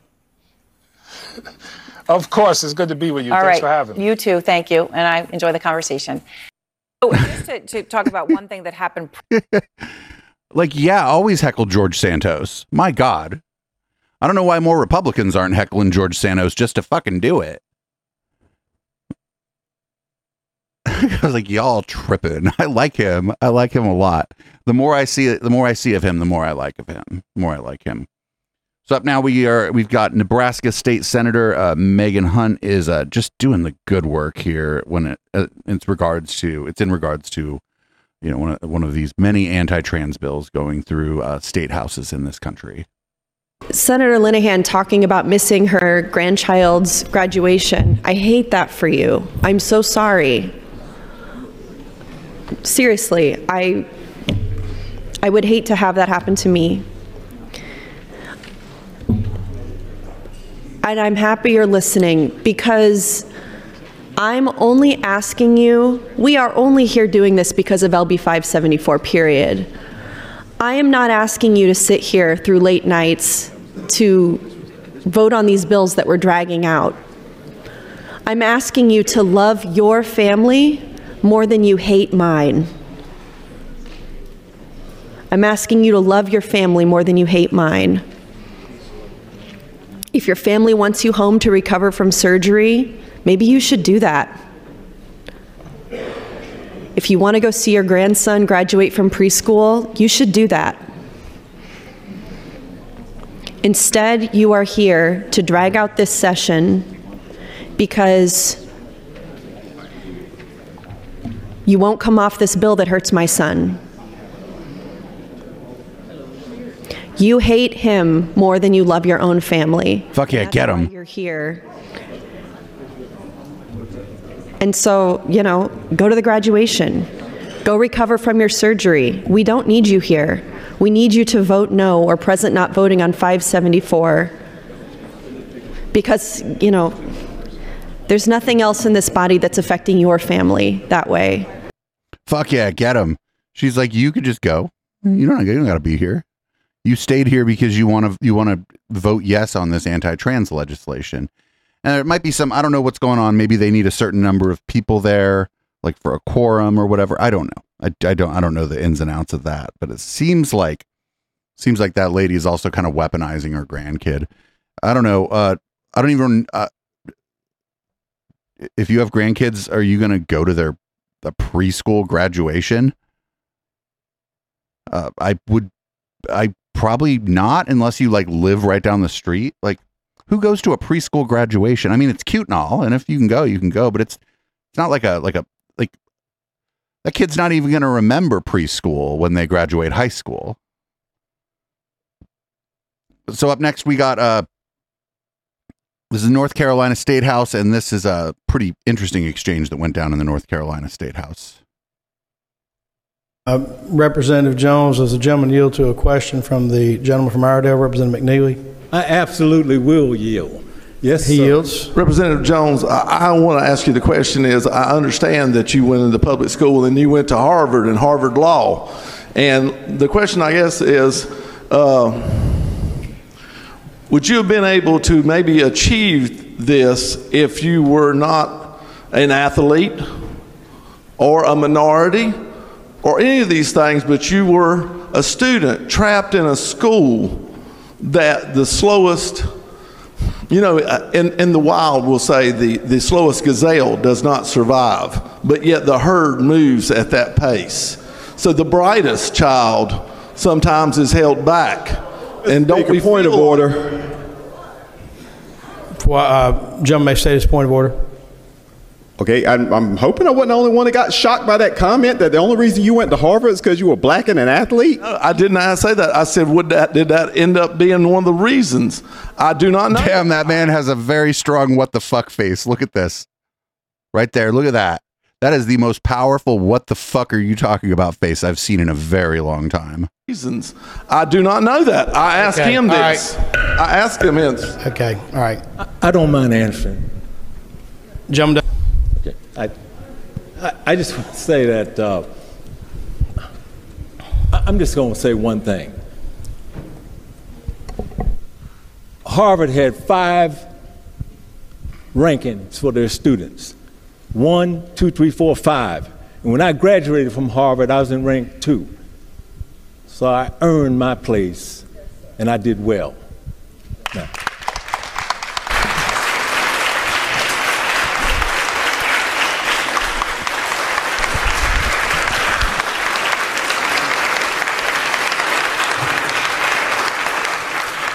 Also, what the fuck was that dude wearing?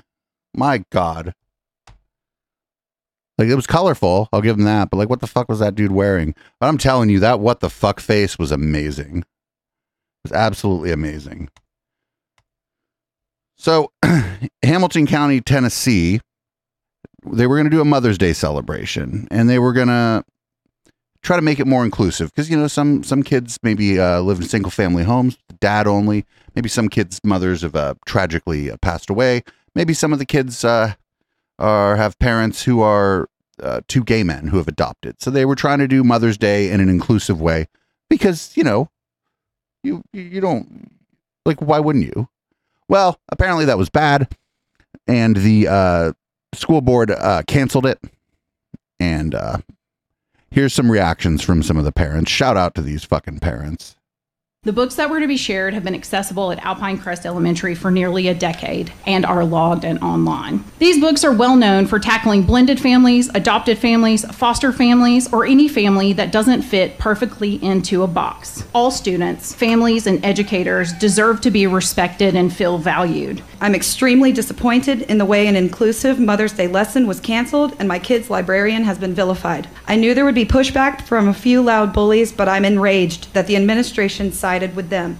A majority of families have been denied an important lesson in our increasingly diversified world, and a platform was given to a group of fear mongering extremists. This group claimed that a story about a bear is pushing trans ideology, and a story about a girl feeling left out during Mother's Day is pushing a homosexual agenda. They say this is sexualization of children when they're the only ones that brought sex into it. The only agenda I'm seeing play out is that of Moms for Liberty, a well funded and connected political group that preys on vulnerable people with manufactured outrage in the guise of protecting children. I am here right now to protect my children from them. I'd have to strongly disagree that this group cares about the safety of all kids. The motivation behind the cancellation of a compassionate literacy lesson sends a message to minorities and LGBTQ families that their existence is unacceptable. By shielding your kids from love that looks different than yours, you're turning them into bullies and crippling them from living successfully in a diverse world. I've never seen them them shoveling mulch, putting up swing sets, painting door frames. We're here in the trenches. We're here with these children. This is 2023. I'm a Christian man married to a woman, but I think everyone should be represented fairly. If you want to keep your kids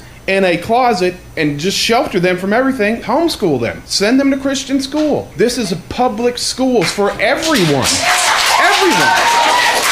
I've dealt with that woman. She loves these kids. Instead of backing Mrs. Mickey up, you let the bullies win. When you let the bullies win, they're going to keep bullying. I understand that these adult bullies have intimidated and incited an ungodly amount of hate in our community, but you, HCS leadership and admin, must show them that you have a zero tolerance policy for bullying. When you have a board policy that states you expect all students to treat each other with civility and respect, and then you let grown adults bully one of your educators and you let them interrupt the education of our students, you're teaching the community that you don't actually mean what you say.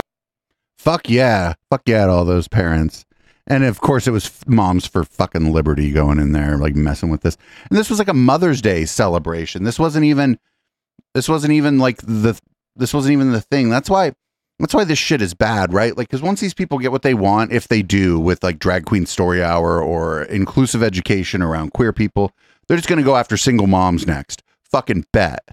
That's they're gonna go after single moms. They're gonna go after fucking divorced families. They're gonna go after fucking people with stepdads, people who have chosen to adopt kids. That's next. It don't stop. That's why you got to stop it. And this school board, not only did they like allow what the, these people were saying bullies, they also wouldn't stick up for a fucking librarian. What kind of fucking who the fuck isn't gonna stick up for the librarian? Get the fuck out of here. Up next, we got a. This is a member of the House of Representatives, uh, Clay Higgins, uh, didn't like someone being in a public space where uh, there was maybe a press conference happening or something along those lines. So uh, instead of you know arguing or maybe even trying to get security to you know stop this person from doing whatever it was they were doing, nah, they couldn't. They couldn't do any of that. They decided to go with uh, this response instead. No, you're out. You're out. You're out. You're out. You're out. Aren't you a congressperson touching me? Get off me. Someone video this. Get this on video. Get off me. Get this on video. This is assault. Get off me. This what is are you trying to do, assault. Clay Higgins? Stand fine. You're a U.S. congressman touching a, touching a person. You can't push him off the street. Get off me. Let go of him. Let him, let him You know. Let Let him go know. You him. calm Get off down. Me. You need to calm down. Calm Get down, off me. sir. Yo, yo, you can't do that. Like if you're if you're a, if you're a public person, like give if you're anybody, you can't do that to somebody who's just disagreeing with you. But if you're like a congressperson, you should be expelled from Congress. Uh, yeah, it looked like he might have been trying to throw him in the street. I don't know if he was trying to throw him in the street, but he was sort of walking him that way. Um, I don't know. The other people there, I think this might have been a time where the other people there should have physically intervened and gotten forced this guy to let that young man go. I don't think that you would have been guilty of any crime if you got in the middle of that and were like, you have to fucking stop. I know that's not everyone's job. Not everyone is capable of doing that, and you should only ever do that if you feel safe doing it. Um, but like somebody there could have intervened because the there was clearly one person was clearly the aggressor. Rep Clay Higgins is a giant piece of shit. Shout out to that young man for keeping his cool and not swinging on uh, Rep Clay Higgins. 'Cause I don't know if Rep Clay Higgins would have done that to me if I would have been able to not swing on him. Somebody starts doing that shit to me, I'm assuming they mean me harm, and I'm going to defend myself. So shout out to that young man for basically keeping his cool, going, "You're a member of the House of Representatives," which is the right response there, actually. So up next we have uh this comes to us from the the, the, the Christian Nightmares uh, Twitter account, one of the best follows, really. Um, here's a a young woman who thinks it's time to cancel Target. All right, I'm just going to say it like it is. Christians, it is time to cancel Target. And here's why. And don't tell me cancel culture's bad and Christians shouldn't participate in it. Yes, Christians should absolutely participate in cancel culture. The Bible itself says we are to be in the world, not of it, and we're not only supposed to stay away from evil, but expose it. And this whole transgender pride LGBTQ alphabet people push She's been watching that guy. You know whose videos she's been watching? We have a couple videos for uh, him in Red Light. She's been watching that Ethan Schmidt guy's videos, 100% for sure. Because he's been going to Target and harassing the people in Target and even tearing down displays.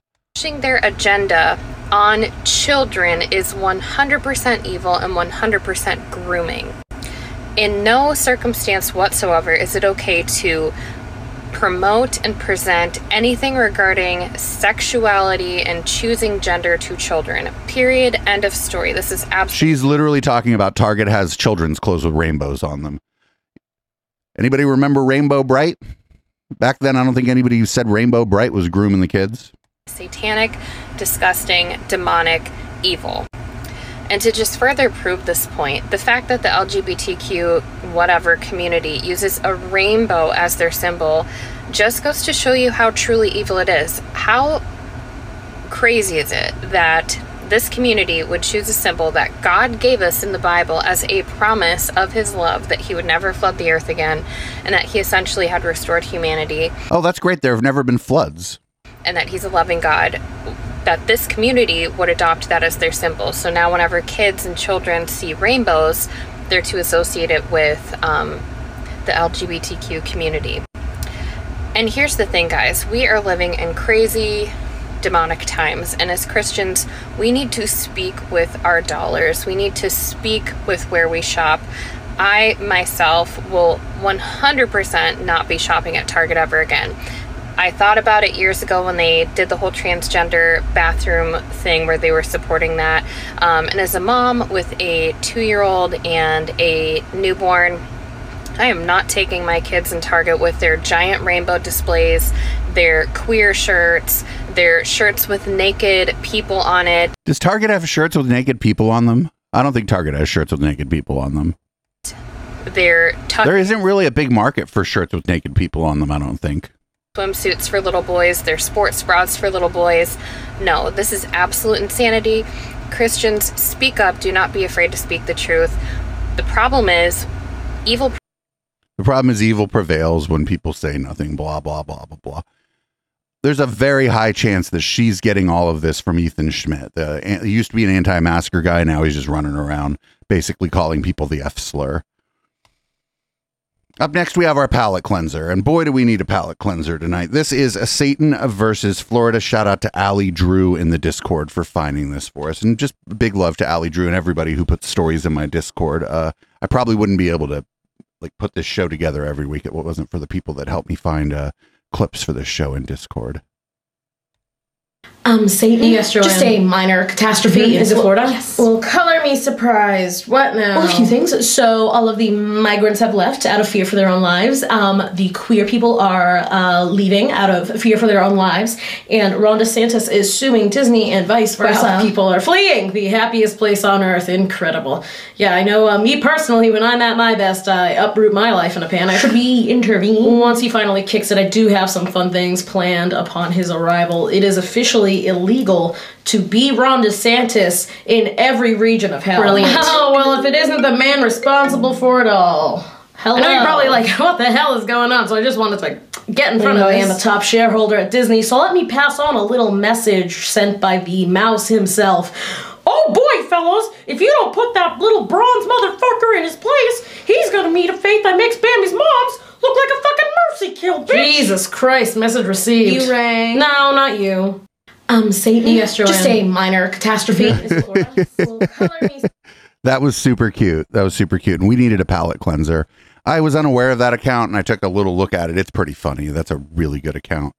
So you can find that on the docket this week. Uh, podcast listeners, you can find it in the show notes, and uh, people watching live, you can just hit exclamation point docket in the chat to uh, make sure you're following that channel. Up next, we have a guy. I don't even know what this clip is about. I just know that his name is Kent Christmas, and I find that amusing. He's probably some kind of Christian nationalist, is going to be giving some kind of Christian nationalist message. But let's uh, give the floor to uh, Kent Christmas. To all of those who said that we as prophets missed it when we prophesied that Donald Trump would be voted back in a second term, you're wrong.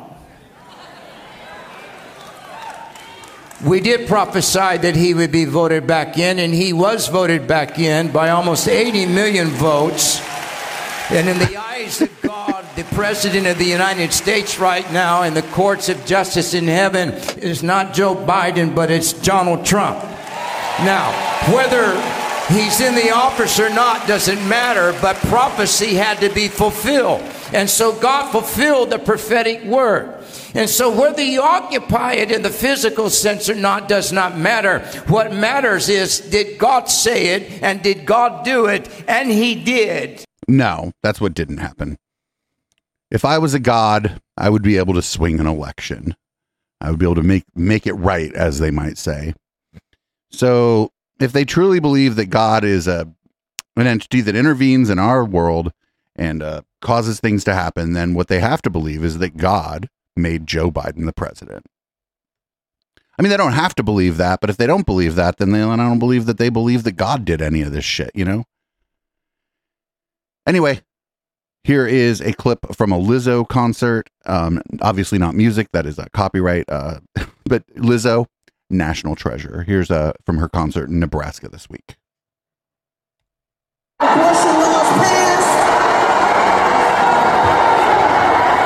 And anybody who comes to a Lizzo show should know that I am for people to have the right to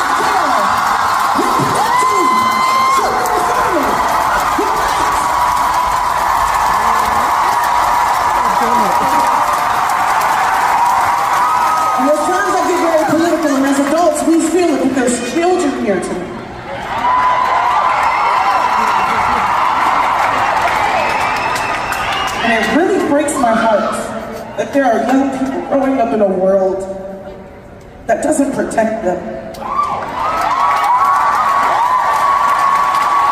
So, let me be your safe space tonight and just tell you, young people,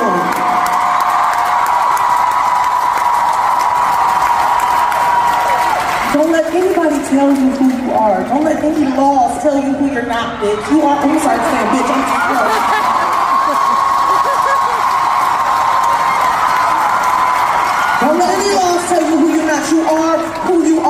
I see you. You are valid. You deserve to be here in every form. You contain multitudes. These laws are not real. You are what's real. And you deserve to be protected.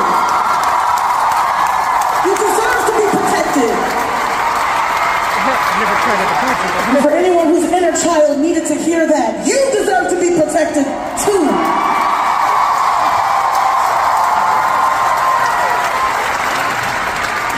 dedicated to all of y'all. Let's have a good time, okay?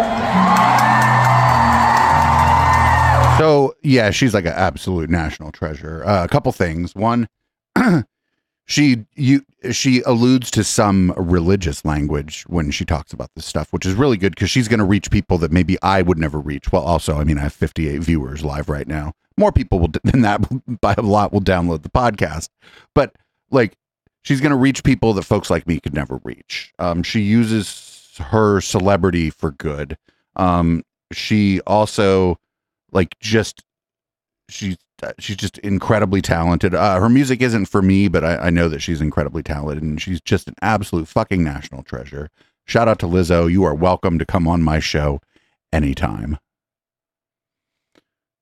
Here is uh this is who you dancing for. this is also from uh, Christian Nightmares because of course it is. So everybody just consider who you're dancing for if you're if you're inclined to dance. It's really sad that when a song comes on the radio, you know every word, you move like crazy. You dance until you just go wild and come to church and don't open your mouth. And you dance for the devil but can't dance for God. Oh, you can't. Uh, just dancing for the devil, not dancing for God. That guy's just going to the wrong church. Maybe, maybe what he needs is better music at his church because uh, there are a lot of churches where people be doing a lot of dancing for God. He's just incorrect. It's just that his church people people are clapping on the one and the three, and they got no rhythm. That's what that's that, that's just his church. All right, we're going to move into a different part of the docket here. Uh, first up is uh, RFK Jr. is asked about Medicare for all by Breaking Points. This is Krystal Ball, and I forget the other guy's name. Usually not a big fan of Krystal Ball and the Breaking Point show, but uh, I think she does. She my my impression here is that she does an okay job. Um, as you know, every other developed nation in the world has universal health care. Do you support universal health care through a Medicare for All program or something similar? Uh, my, you know, my, um, my, I, I would say my my highest ambition would be to have a single payer program, which you know, with that people who want to have private programs can go ahead and do that, but to have a single payer program that is available to to everybody. I don't know how politically realistic that is, but you know, if you ask me if I were designing the, the system from the beginning, that's what I would do. Um, you're right. The system now is broken. Uh, we take, you know, we pay the most for healthcare in the world. We, are, I think, we're 79th. We're behind like Costa Rica and Cuba in terms of health outcomes.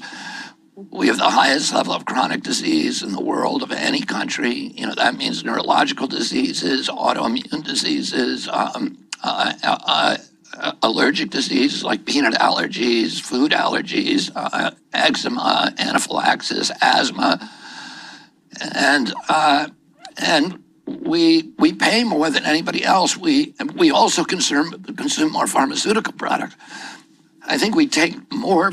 I think we take three to four times as many drugs per capita than Europeans do, and they're not making us healthier. The, the third Oh yeah, he went off on this one. He's been he's been kind of dog whistling a lot of stuff that you hear Scientology say, specifically the Scientology Front Group (CCHR). That's a Citizens uh, Commission for Human Rights. I don't know if he knows that's where he's getting it from, but that's like the that's like the group that has been pushing this thing that he's talking about here the hardest over the last I don't know, fucking 20 years. death in this country after cancer and heart attacks is now pharmaceutical drugs. Oh, Americans are the sickest country in the world. This is the sickest generation we've ever had. And we, we spend $4.3 trillion on healthcare every year. 80% of that goes to treating chronic disease. So he didn't really answer the question, right? He didn't say, "Well, we yeah, we should have Medicare for all," because he he had to go with the "we're taking too many pharmaceutical drugs" thing because he doesn't want to piss off the base that he has because he knows he's not going to win the primary. He doesn't have. There's not. He's there's no way. He's. I'd be surprised if he gets if, if he gets ten percent when all's said and done from the Democratic primary. I'll be stunned. Um, but so he's just out there like trying to raise his uh, platform more, trying to basically fucking grift on uh, pr- running for president. And so he couldn't just be like, yeah, we should have single payer, even if he believes that, which I don't know if he does or doesn't. He had to go with, oh, we're taking too many drugs, too many drugs. Anyway, here's a what we're called what's called on the docket here masculinity talk with uh, Charlie and Josh. gets overly offended too easily, dependent on others, passive, impressionable, subjective, emotional, and likely to be impre- uh, impressionable by others. That sounds like almost where society has gone. You need a balance of both, right? And when men are absent from that, the entire society, the homeostasis, the balance of society goes out of whack. Yeah, and you know what I think the left is really pushing today, Charlie, and all of the intelligentsia, it's really androgyny. I mean, their message to men is don't be a man. Their message to women is there's no such thing as womanhood. That's why biological men can now be women if they want to be. There's no My such God. thing as gender. These It's this boring talking points. consumerism. That's the message of the left. And to men, Yes, their message that's is, so hey, true. just go down to your basement, mom and dad's basement, turn on a screen, enjoy yourself. Just just sit there, look at that screen, play some video games, watch some porn. You know, just just be yes, the left. Yes, the Democratic Party. Because he when he says the left, he doesn't mean like like the left, like because the left in America is actually pretty small. He means like the Democratic Party, and the Democratic Party isn't being like, oh, just go in your basement and watch a bunch of porn, turn into a gooner. I don't think that's the message from the Democratic Party. I I just and that's certainly not the message from the left either. We kind of make fun of those people a little bit. Anyway, they just it's just it's just it's lies and like bigoted talking points that they're acting like is some kind of concern for the like the well-being of young people. I don't think that they're concerned for the well-being of young people, especially not Josh Hawley. And uh, Charlie Kirk runs a student organization, or so he claims. But then, like you look at uh, you look at the uh, attendance when Charlie Kirk throws an event, ain't no young people in there. It's all you know, people at least my age in the audience. So yeah, those people don't give a fuck about them kids or them young people. It's just it's just MRA talking point. It's like reverse MRA talking points. It's kind of weird. Anyway, here's Tim Pool just kind of openly calling for violence because he's a big fan of um, civil war. He wants a civil war pretty bad. lives, but the left doesn't care. Short term gains, long term losses. You know, conservatives tend to be more about the long term gains with short term investment. And that's why, no matter what you do, I think nature is, is taking the reins on this one. Whether or not you target boycotts entirely, uh, whether or not you boycott Target, you target boycotts, you boycott Target is entirely up to you. As for what's happening in this country, as horrified as you may be, no matter what you do, eventually this problem won't exist anymore. Either because the people have sterilized themselves and then they age out, they get older and then they don't reproduce. Wait, where does he think queer people come from? Because your activism puts a, an illegal end to it. Your activism puts an illegal end to it? One thing. This ideology can't persist. I'll leave it there. Next segment's coming up in a few minutes. Stick around and I'll see you all shortly. No. So first of all, he's like these these people are going to age out. Like the does does he think that like that queer people don't aren't born of mostly straight people? That's stupid. And yeah, and then then he said if you end this with illegal activism or if people and this that was I'm not even I was going to say thinly veiled call for violence, but I don't even think it was very thinly veiled. It seemed like a seemed like a call to action to me. But of course, you know, it just just just enough just enough plausible deniability that it's you can't definitively say that he called for any specific action. It's like that uh you know, if you've never read the uh, paper on stochastic terrorism or one of the many papers on stochastic terrorism, you know, you know. Anyway, here's tiny dancer Ben Shapiro uh, talking about how Starbucks is going to just trans India.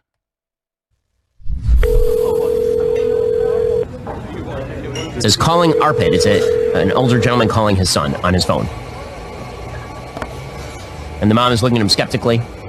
Suno, is gussa mat And she says, listen, don't get angry this time, please. They're in a Starbucks and he's he's starting Thank to get you, upset. And here comes the oh look, Arpit's a girl, but Arpit isn't a girl. Arpit's I know, but thanks for meeting me, Dad. I know it's been years, but you still mean the world to me.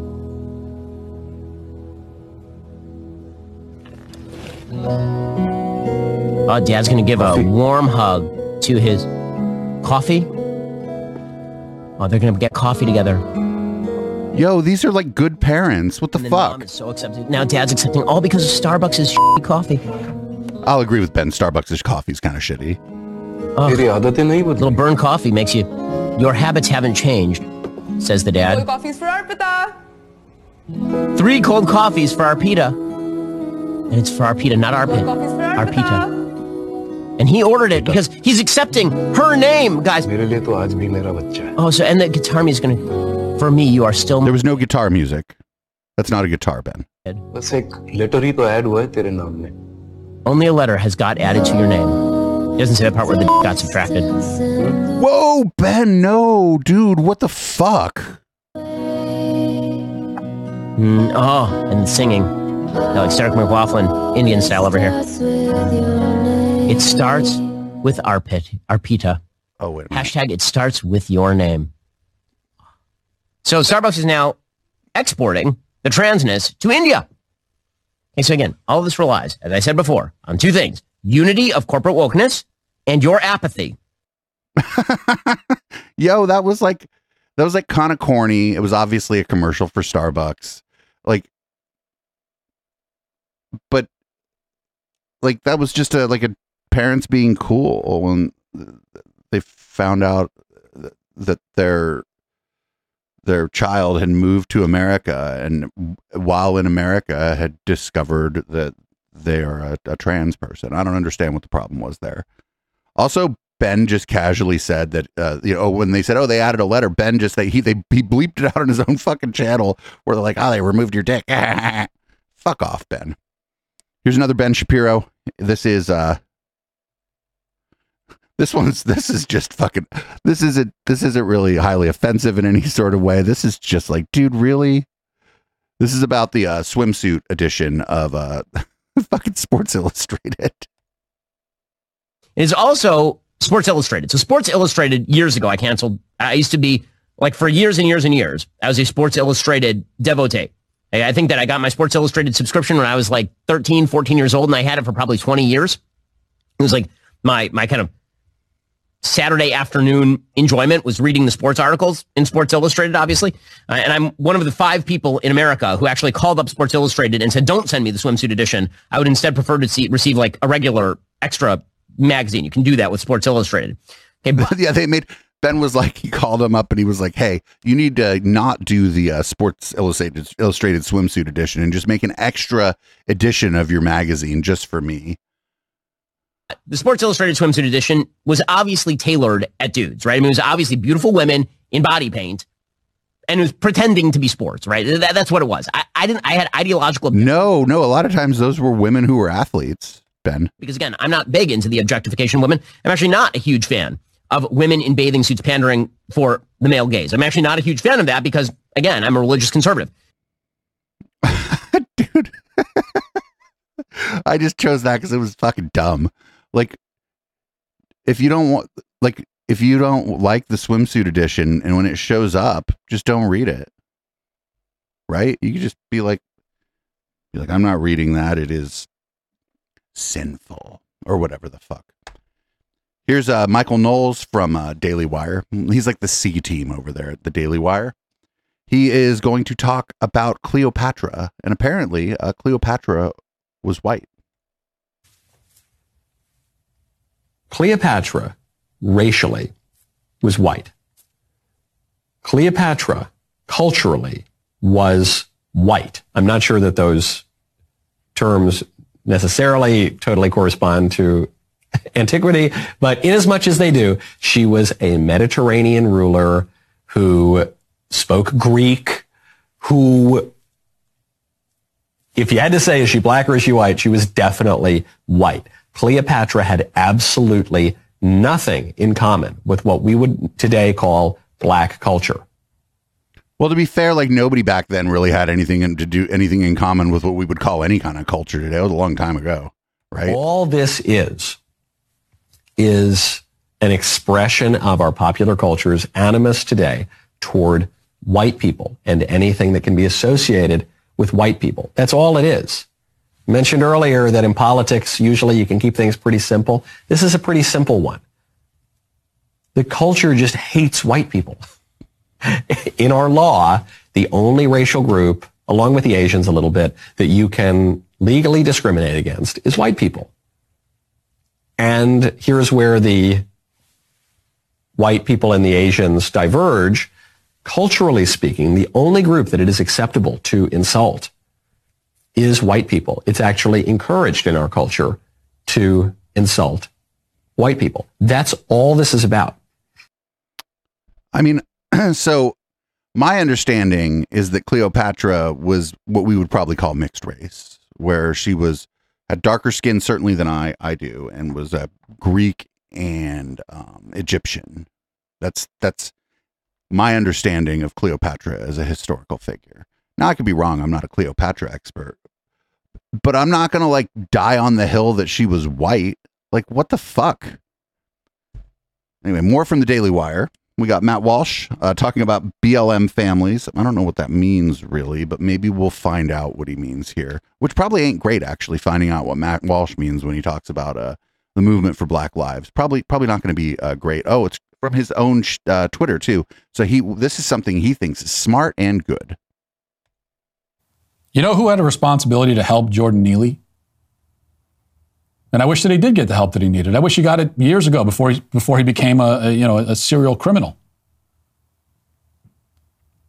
But do you know who should have helped him? His family. Any number of people. And I am really sick and tired of these families coming out after the fact, like you left your loved one to live on the street this psychotic, violent criminal. You just left him on the street for a decade, and now you want to come back around and pretend that you're upset and, and tell the rest of us that we should have helped him? But if he was violent, maybe the family, yeah, maybe the maybe society should have helped. Yes, yes, the rest of us. That's society. Yes. He's your family member. Where the hell were you? That's what I asked the family of Jordan Neely now with your lawyer at the press conference. Where were you for the last 10 years? You know what I would love for him to do is go up to the family of this Jordan Neely and um, uh, try to scold them like this. Just walk right up, go up the scold, be- go scold them, go scold them like in person, Matt. See, you could do it. You do it on Twitter or whatever, but that's because if you do that stuff in person, the consequences are unpredictable. He's your loved one. What the hell did you do for him? You didn't do anything. You did nothing. That's the case for almost all these BLM martyrs that we get. My God. The families come out afterwards. Oh, my dear Lord, my our dear sweet boy. Where were you? You were nowhere. You didn't care about him. And now because you see the dollar signs, you want to you want to cash in on his death? That's all this is. What the fuck?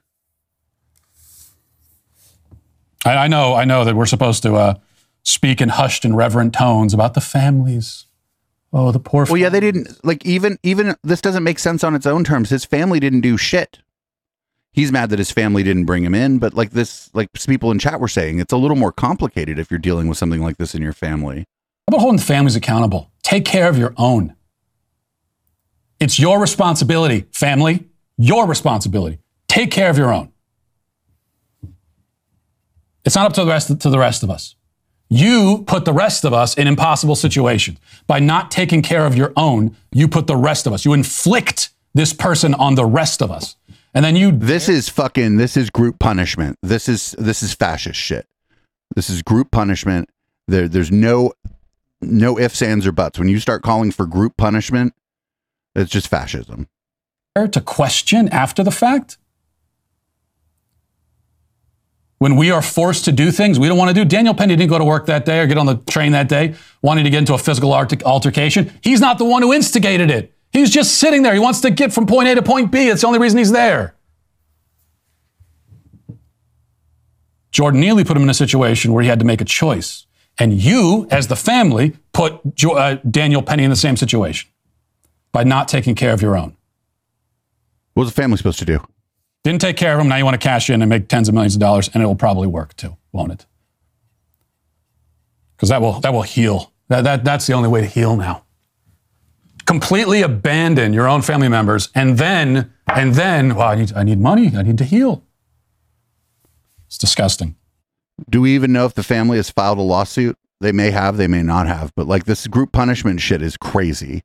And the, the one of the one of the weird things, right, is that he would be against this if, like, for example, um, well, they're against this kind of group punishment, even if the group punishment is just criticism. Because his boss, Ben Shapiro, be showing up in a lot of manifestos. And so they're like, well, we can't really do anything about that. It's like, well, really? Well, why aren't you why aren't you acting in a more responsible way and trying to reduce the harm that you're doing to society? And instead you're inflicting these people upon us. Like you there the, it doesn't even make sense like you don't even have to like get outside of the Daily Wire to see how it's contradictory. But don't worry. Here's a here's Matt Walsh talking about uh, single mothers, who, by the way, they should uh, be taking care of uh, their their offspring, not inflicting those on the rest of us. But we sh- just shouldn't celebrate them too much. Single single moms need much more support because they aren't getting it from their the fathers of their children, which is where the support is supposed to come from. Which isn't to say, by the way, that single moms are all you know the victims of deadbeats who ran out on them. Far from it. In fact, one of the reasons why we should not be throwing parades for single moms is that many of them choose to be this way. They choose to be single moms. The majority of divorces are initiated by women. Oh no, it's this. Oh no, they're they're they're they're going to start talking about this. Uh, Crowder was talking about this too. How it's like a shame that uh, his wife was able to just up and leave. And the majority of divorces cite things like money and irreconcilable differences, quote unquote, as the reason for the split. So these are not all or even mostly women who had to flee from horribly abusive men. In many cases, these are women who chose single motherhood as a lifestyle. Well, you, yeah, you could just end a marriage whenever you want. If you don't want to be married to somebody anymore, well, then fucking leave. If you got kids, it gets more complicated. But if you stay for the kids, it's actually bad for the kids. It's better for the kids if you have like a um, have an amicable divorce, as amicable as you can. Obviously, especially if one party doesn't want the divorce, they're not going to be super happy about it. But if then if you can try to maintain a decent relationship and do a good job of co-parenting, those kids are going to be way better off than if you tried to stay together for the kids. Believing that the father of their children is expendable. It's like an ego trip. Well, I can do both. Well, we don't need you. Our kids don't need you. And this is a message that society seeks to reinforce. That's why they really want us to celebrate single motherhood. The left sees stable two parent households as an existential threat to their agenda, which they are. Children from those kinds of households are going to be less vulnerable, less susceptible to the push and pull of the greater culture. Not immune from it, obviously, but less susceptible. And, and that's the problem the left has with two parent households. They don't want us raising and caring for our own kids. They don't want the home to be a fortress protecting against insidious societal influences. They want our kids vulnerable, exposed. And that's why they present single motherhood as an ideal. It is ideal to them and their agenda. They just forget to mention that part. So two parents is actually easier than one. It's better for the kids, but you don't have to necessarily live together for there to be two parents. And that's that's that. You can you can be divorced and the parent and the kid can feel loved by both parents. Um, just because you got divorced doesn't mean you're not both still the parents. Um, they also don't like uh, gay people adopting kids, um, even though there's two of us. If there's if there's two of us and we're adopting kids, the gay couples adopting kids, they don't like that either. No pleasing these motherfuckers. Here's Michael Knowles again talking about Martha Stewart being on the cover of Sports Illustrated, uh, of the swimsuit issue, actually. Oh no, it's just the uh, is it the swimsuit issue? We'll find out in a minute. If you could imagine, I'm not a big Sports Illustrated fan, nor do I uh, follow everything that Martha Stewart does. So, Sports Illustrated, in order to stay relevant, to stay in the news, it has to create controversy. And one way to create controversy is to pretend that dudes are chicks, which is obviously completely disgusting, but at least gets them in the news. And then a better way for them to create controversy is to put an 81 year old woman on the cover. So, okay, mission accomplished. They did that. But why is it wrong? Why is it wrong that even this very good looking woman at 81 years old is on the cover? I go back to a line from St. Gregory the Great, which has been popularized in recent years by St. Jose Maria Escriva, which is that it is not good to look at what it is not licit to desire. And I'm not going to use this line in its precision. I just mean it as a way to sort of get at why people feel like it's a little bit wrong to have an 81 year old woman wearing a swimsuit on the cover of this magazine. We think it's wrong because we know it's not, we, sh- we should not be sexually desiring an 81 year old woman. Even an 81 year old woman who's a beloved cultural figure who looks very, very good, especially for her age. It's just, that's not right. Well, good. Be like little little tiny dancer Ben Shapiro and tell tell Sports Illustrated you don't want the ones with the fucking swimsuits. I don't know what to tell you, buddy. Don't know what to tell you. We got one more. We're going to go a couple minutes long here on the pod, and then we'll get into red light. Um, we got Michael Knowles uh, talking about Pilates. Apparently, uh, he likes Pilates because there's no Satan in Pilates. Unlike yoga, where there's fucking Satan, I suppose. Even though yoga is just the most basic and I don't mean like simple, I mean basic. It's the most basic thing in the world. Here we go. Ba- Bailey says, you do this ri- spiritual ritual to place the power of the universe in your palms with symbols and prayers for Reiki. Haha. Yeah, no, the Reiki stuff, man, that you're like just dancing with demons if you're doing Reiki stuff. Do not. No, it's just, it's, Reiki's just pseudoscience. It's not harmful. Not good. Actually. All right, let's see. MK Krog says, you can totally divorce those. I do the yoga moves. I don't engage in the rest at all, but I'm only casual about it. Yeah, no, I'm not saying, I mean, isn't that just what Pilates is? Isn't Pilates just yoga without the demons? what the fuck, yo? I'm not expert in these What is this, the 1987? The creme de la creme, says Lindsay Liu.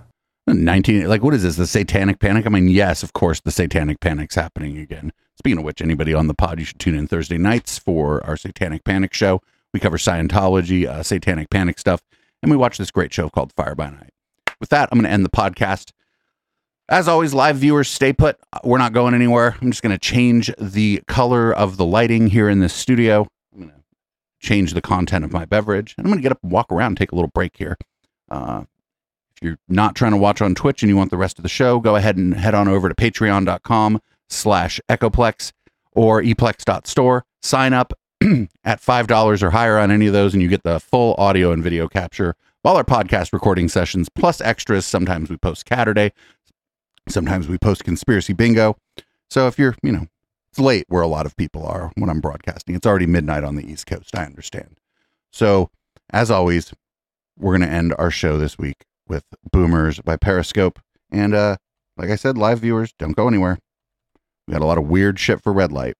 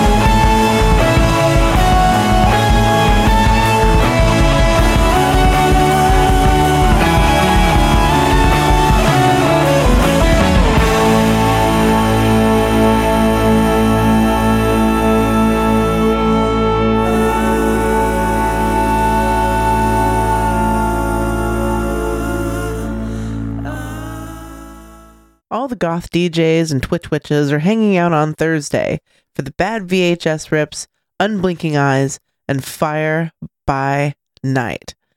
Thetans and Satans comes from an interest in the cult of Scientology, moral panics, Satanism, and how they set the tone for the extremist social media panics of today.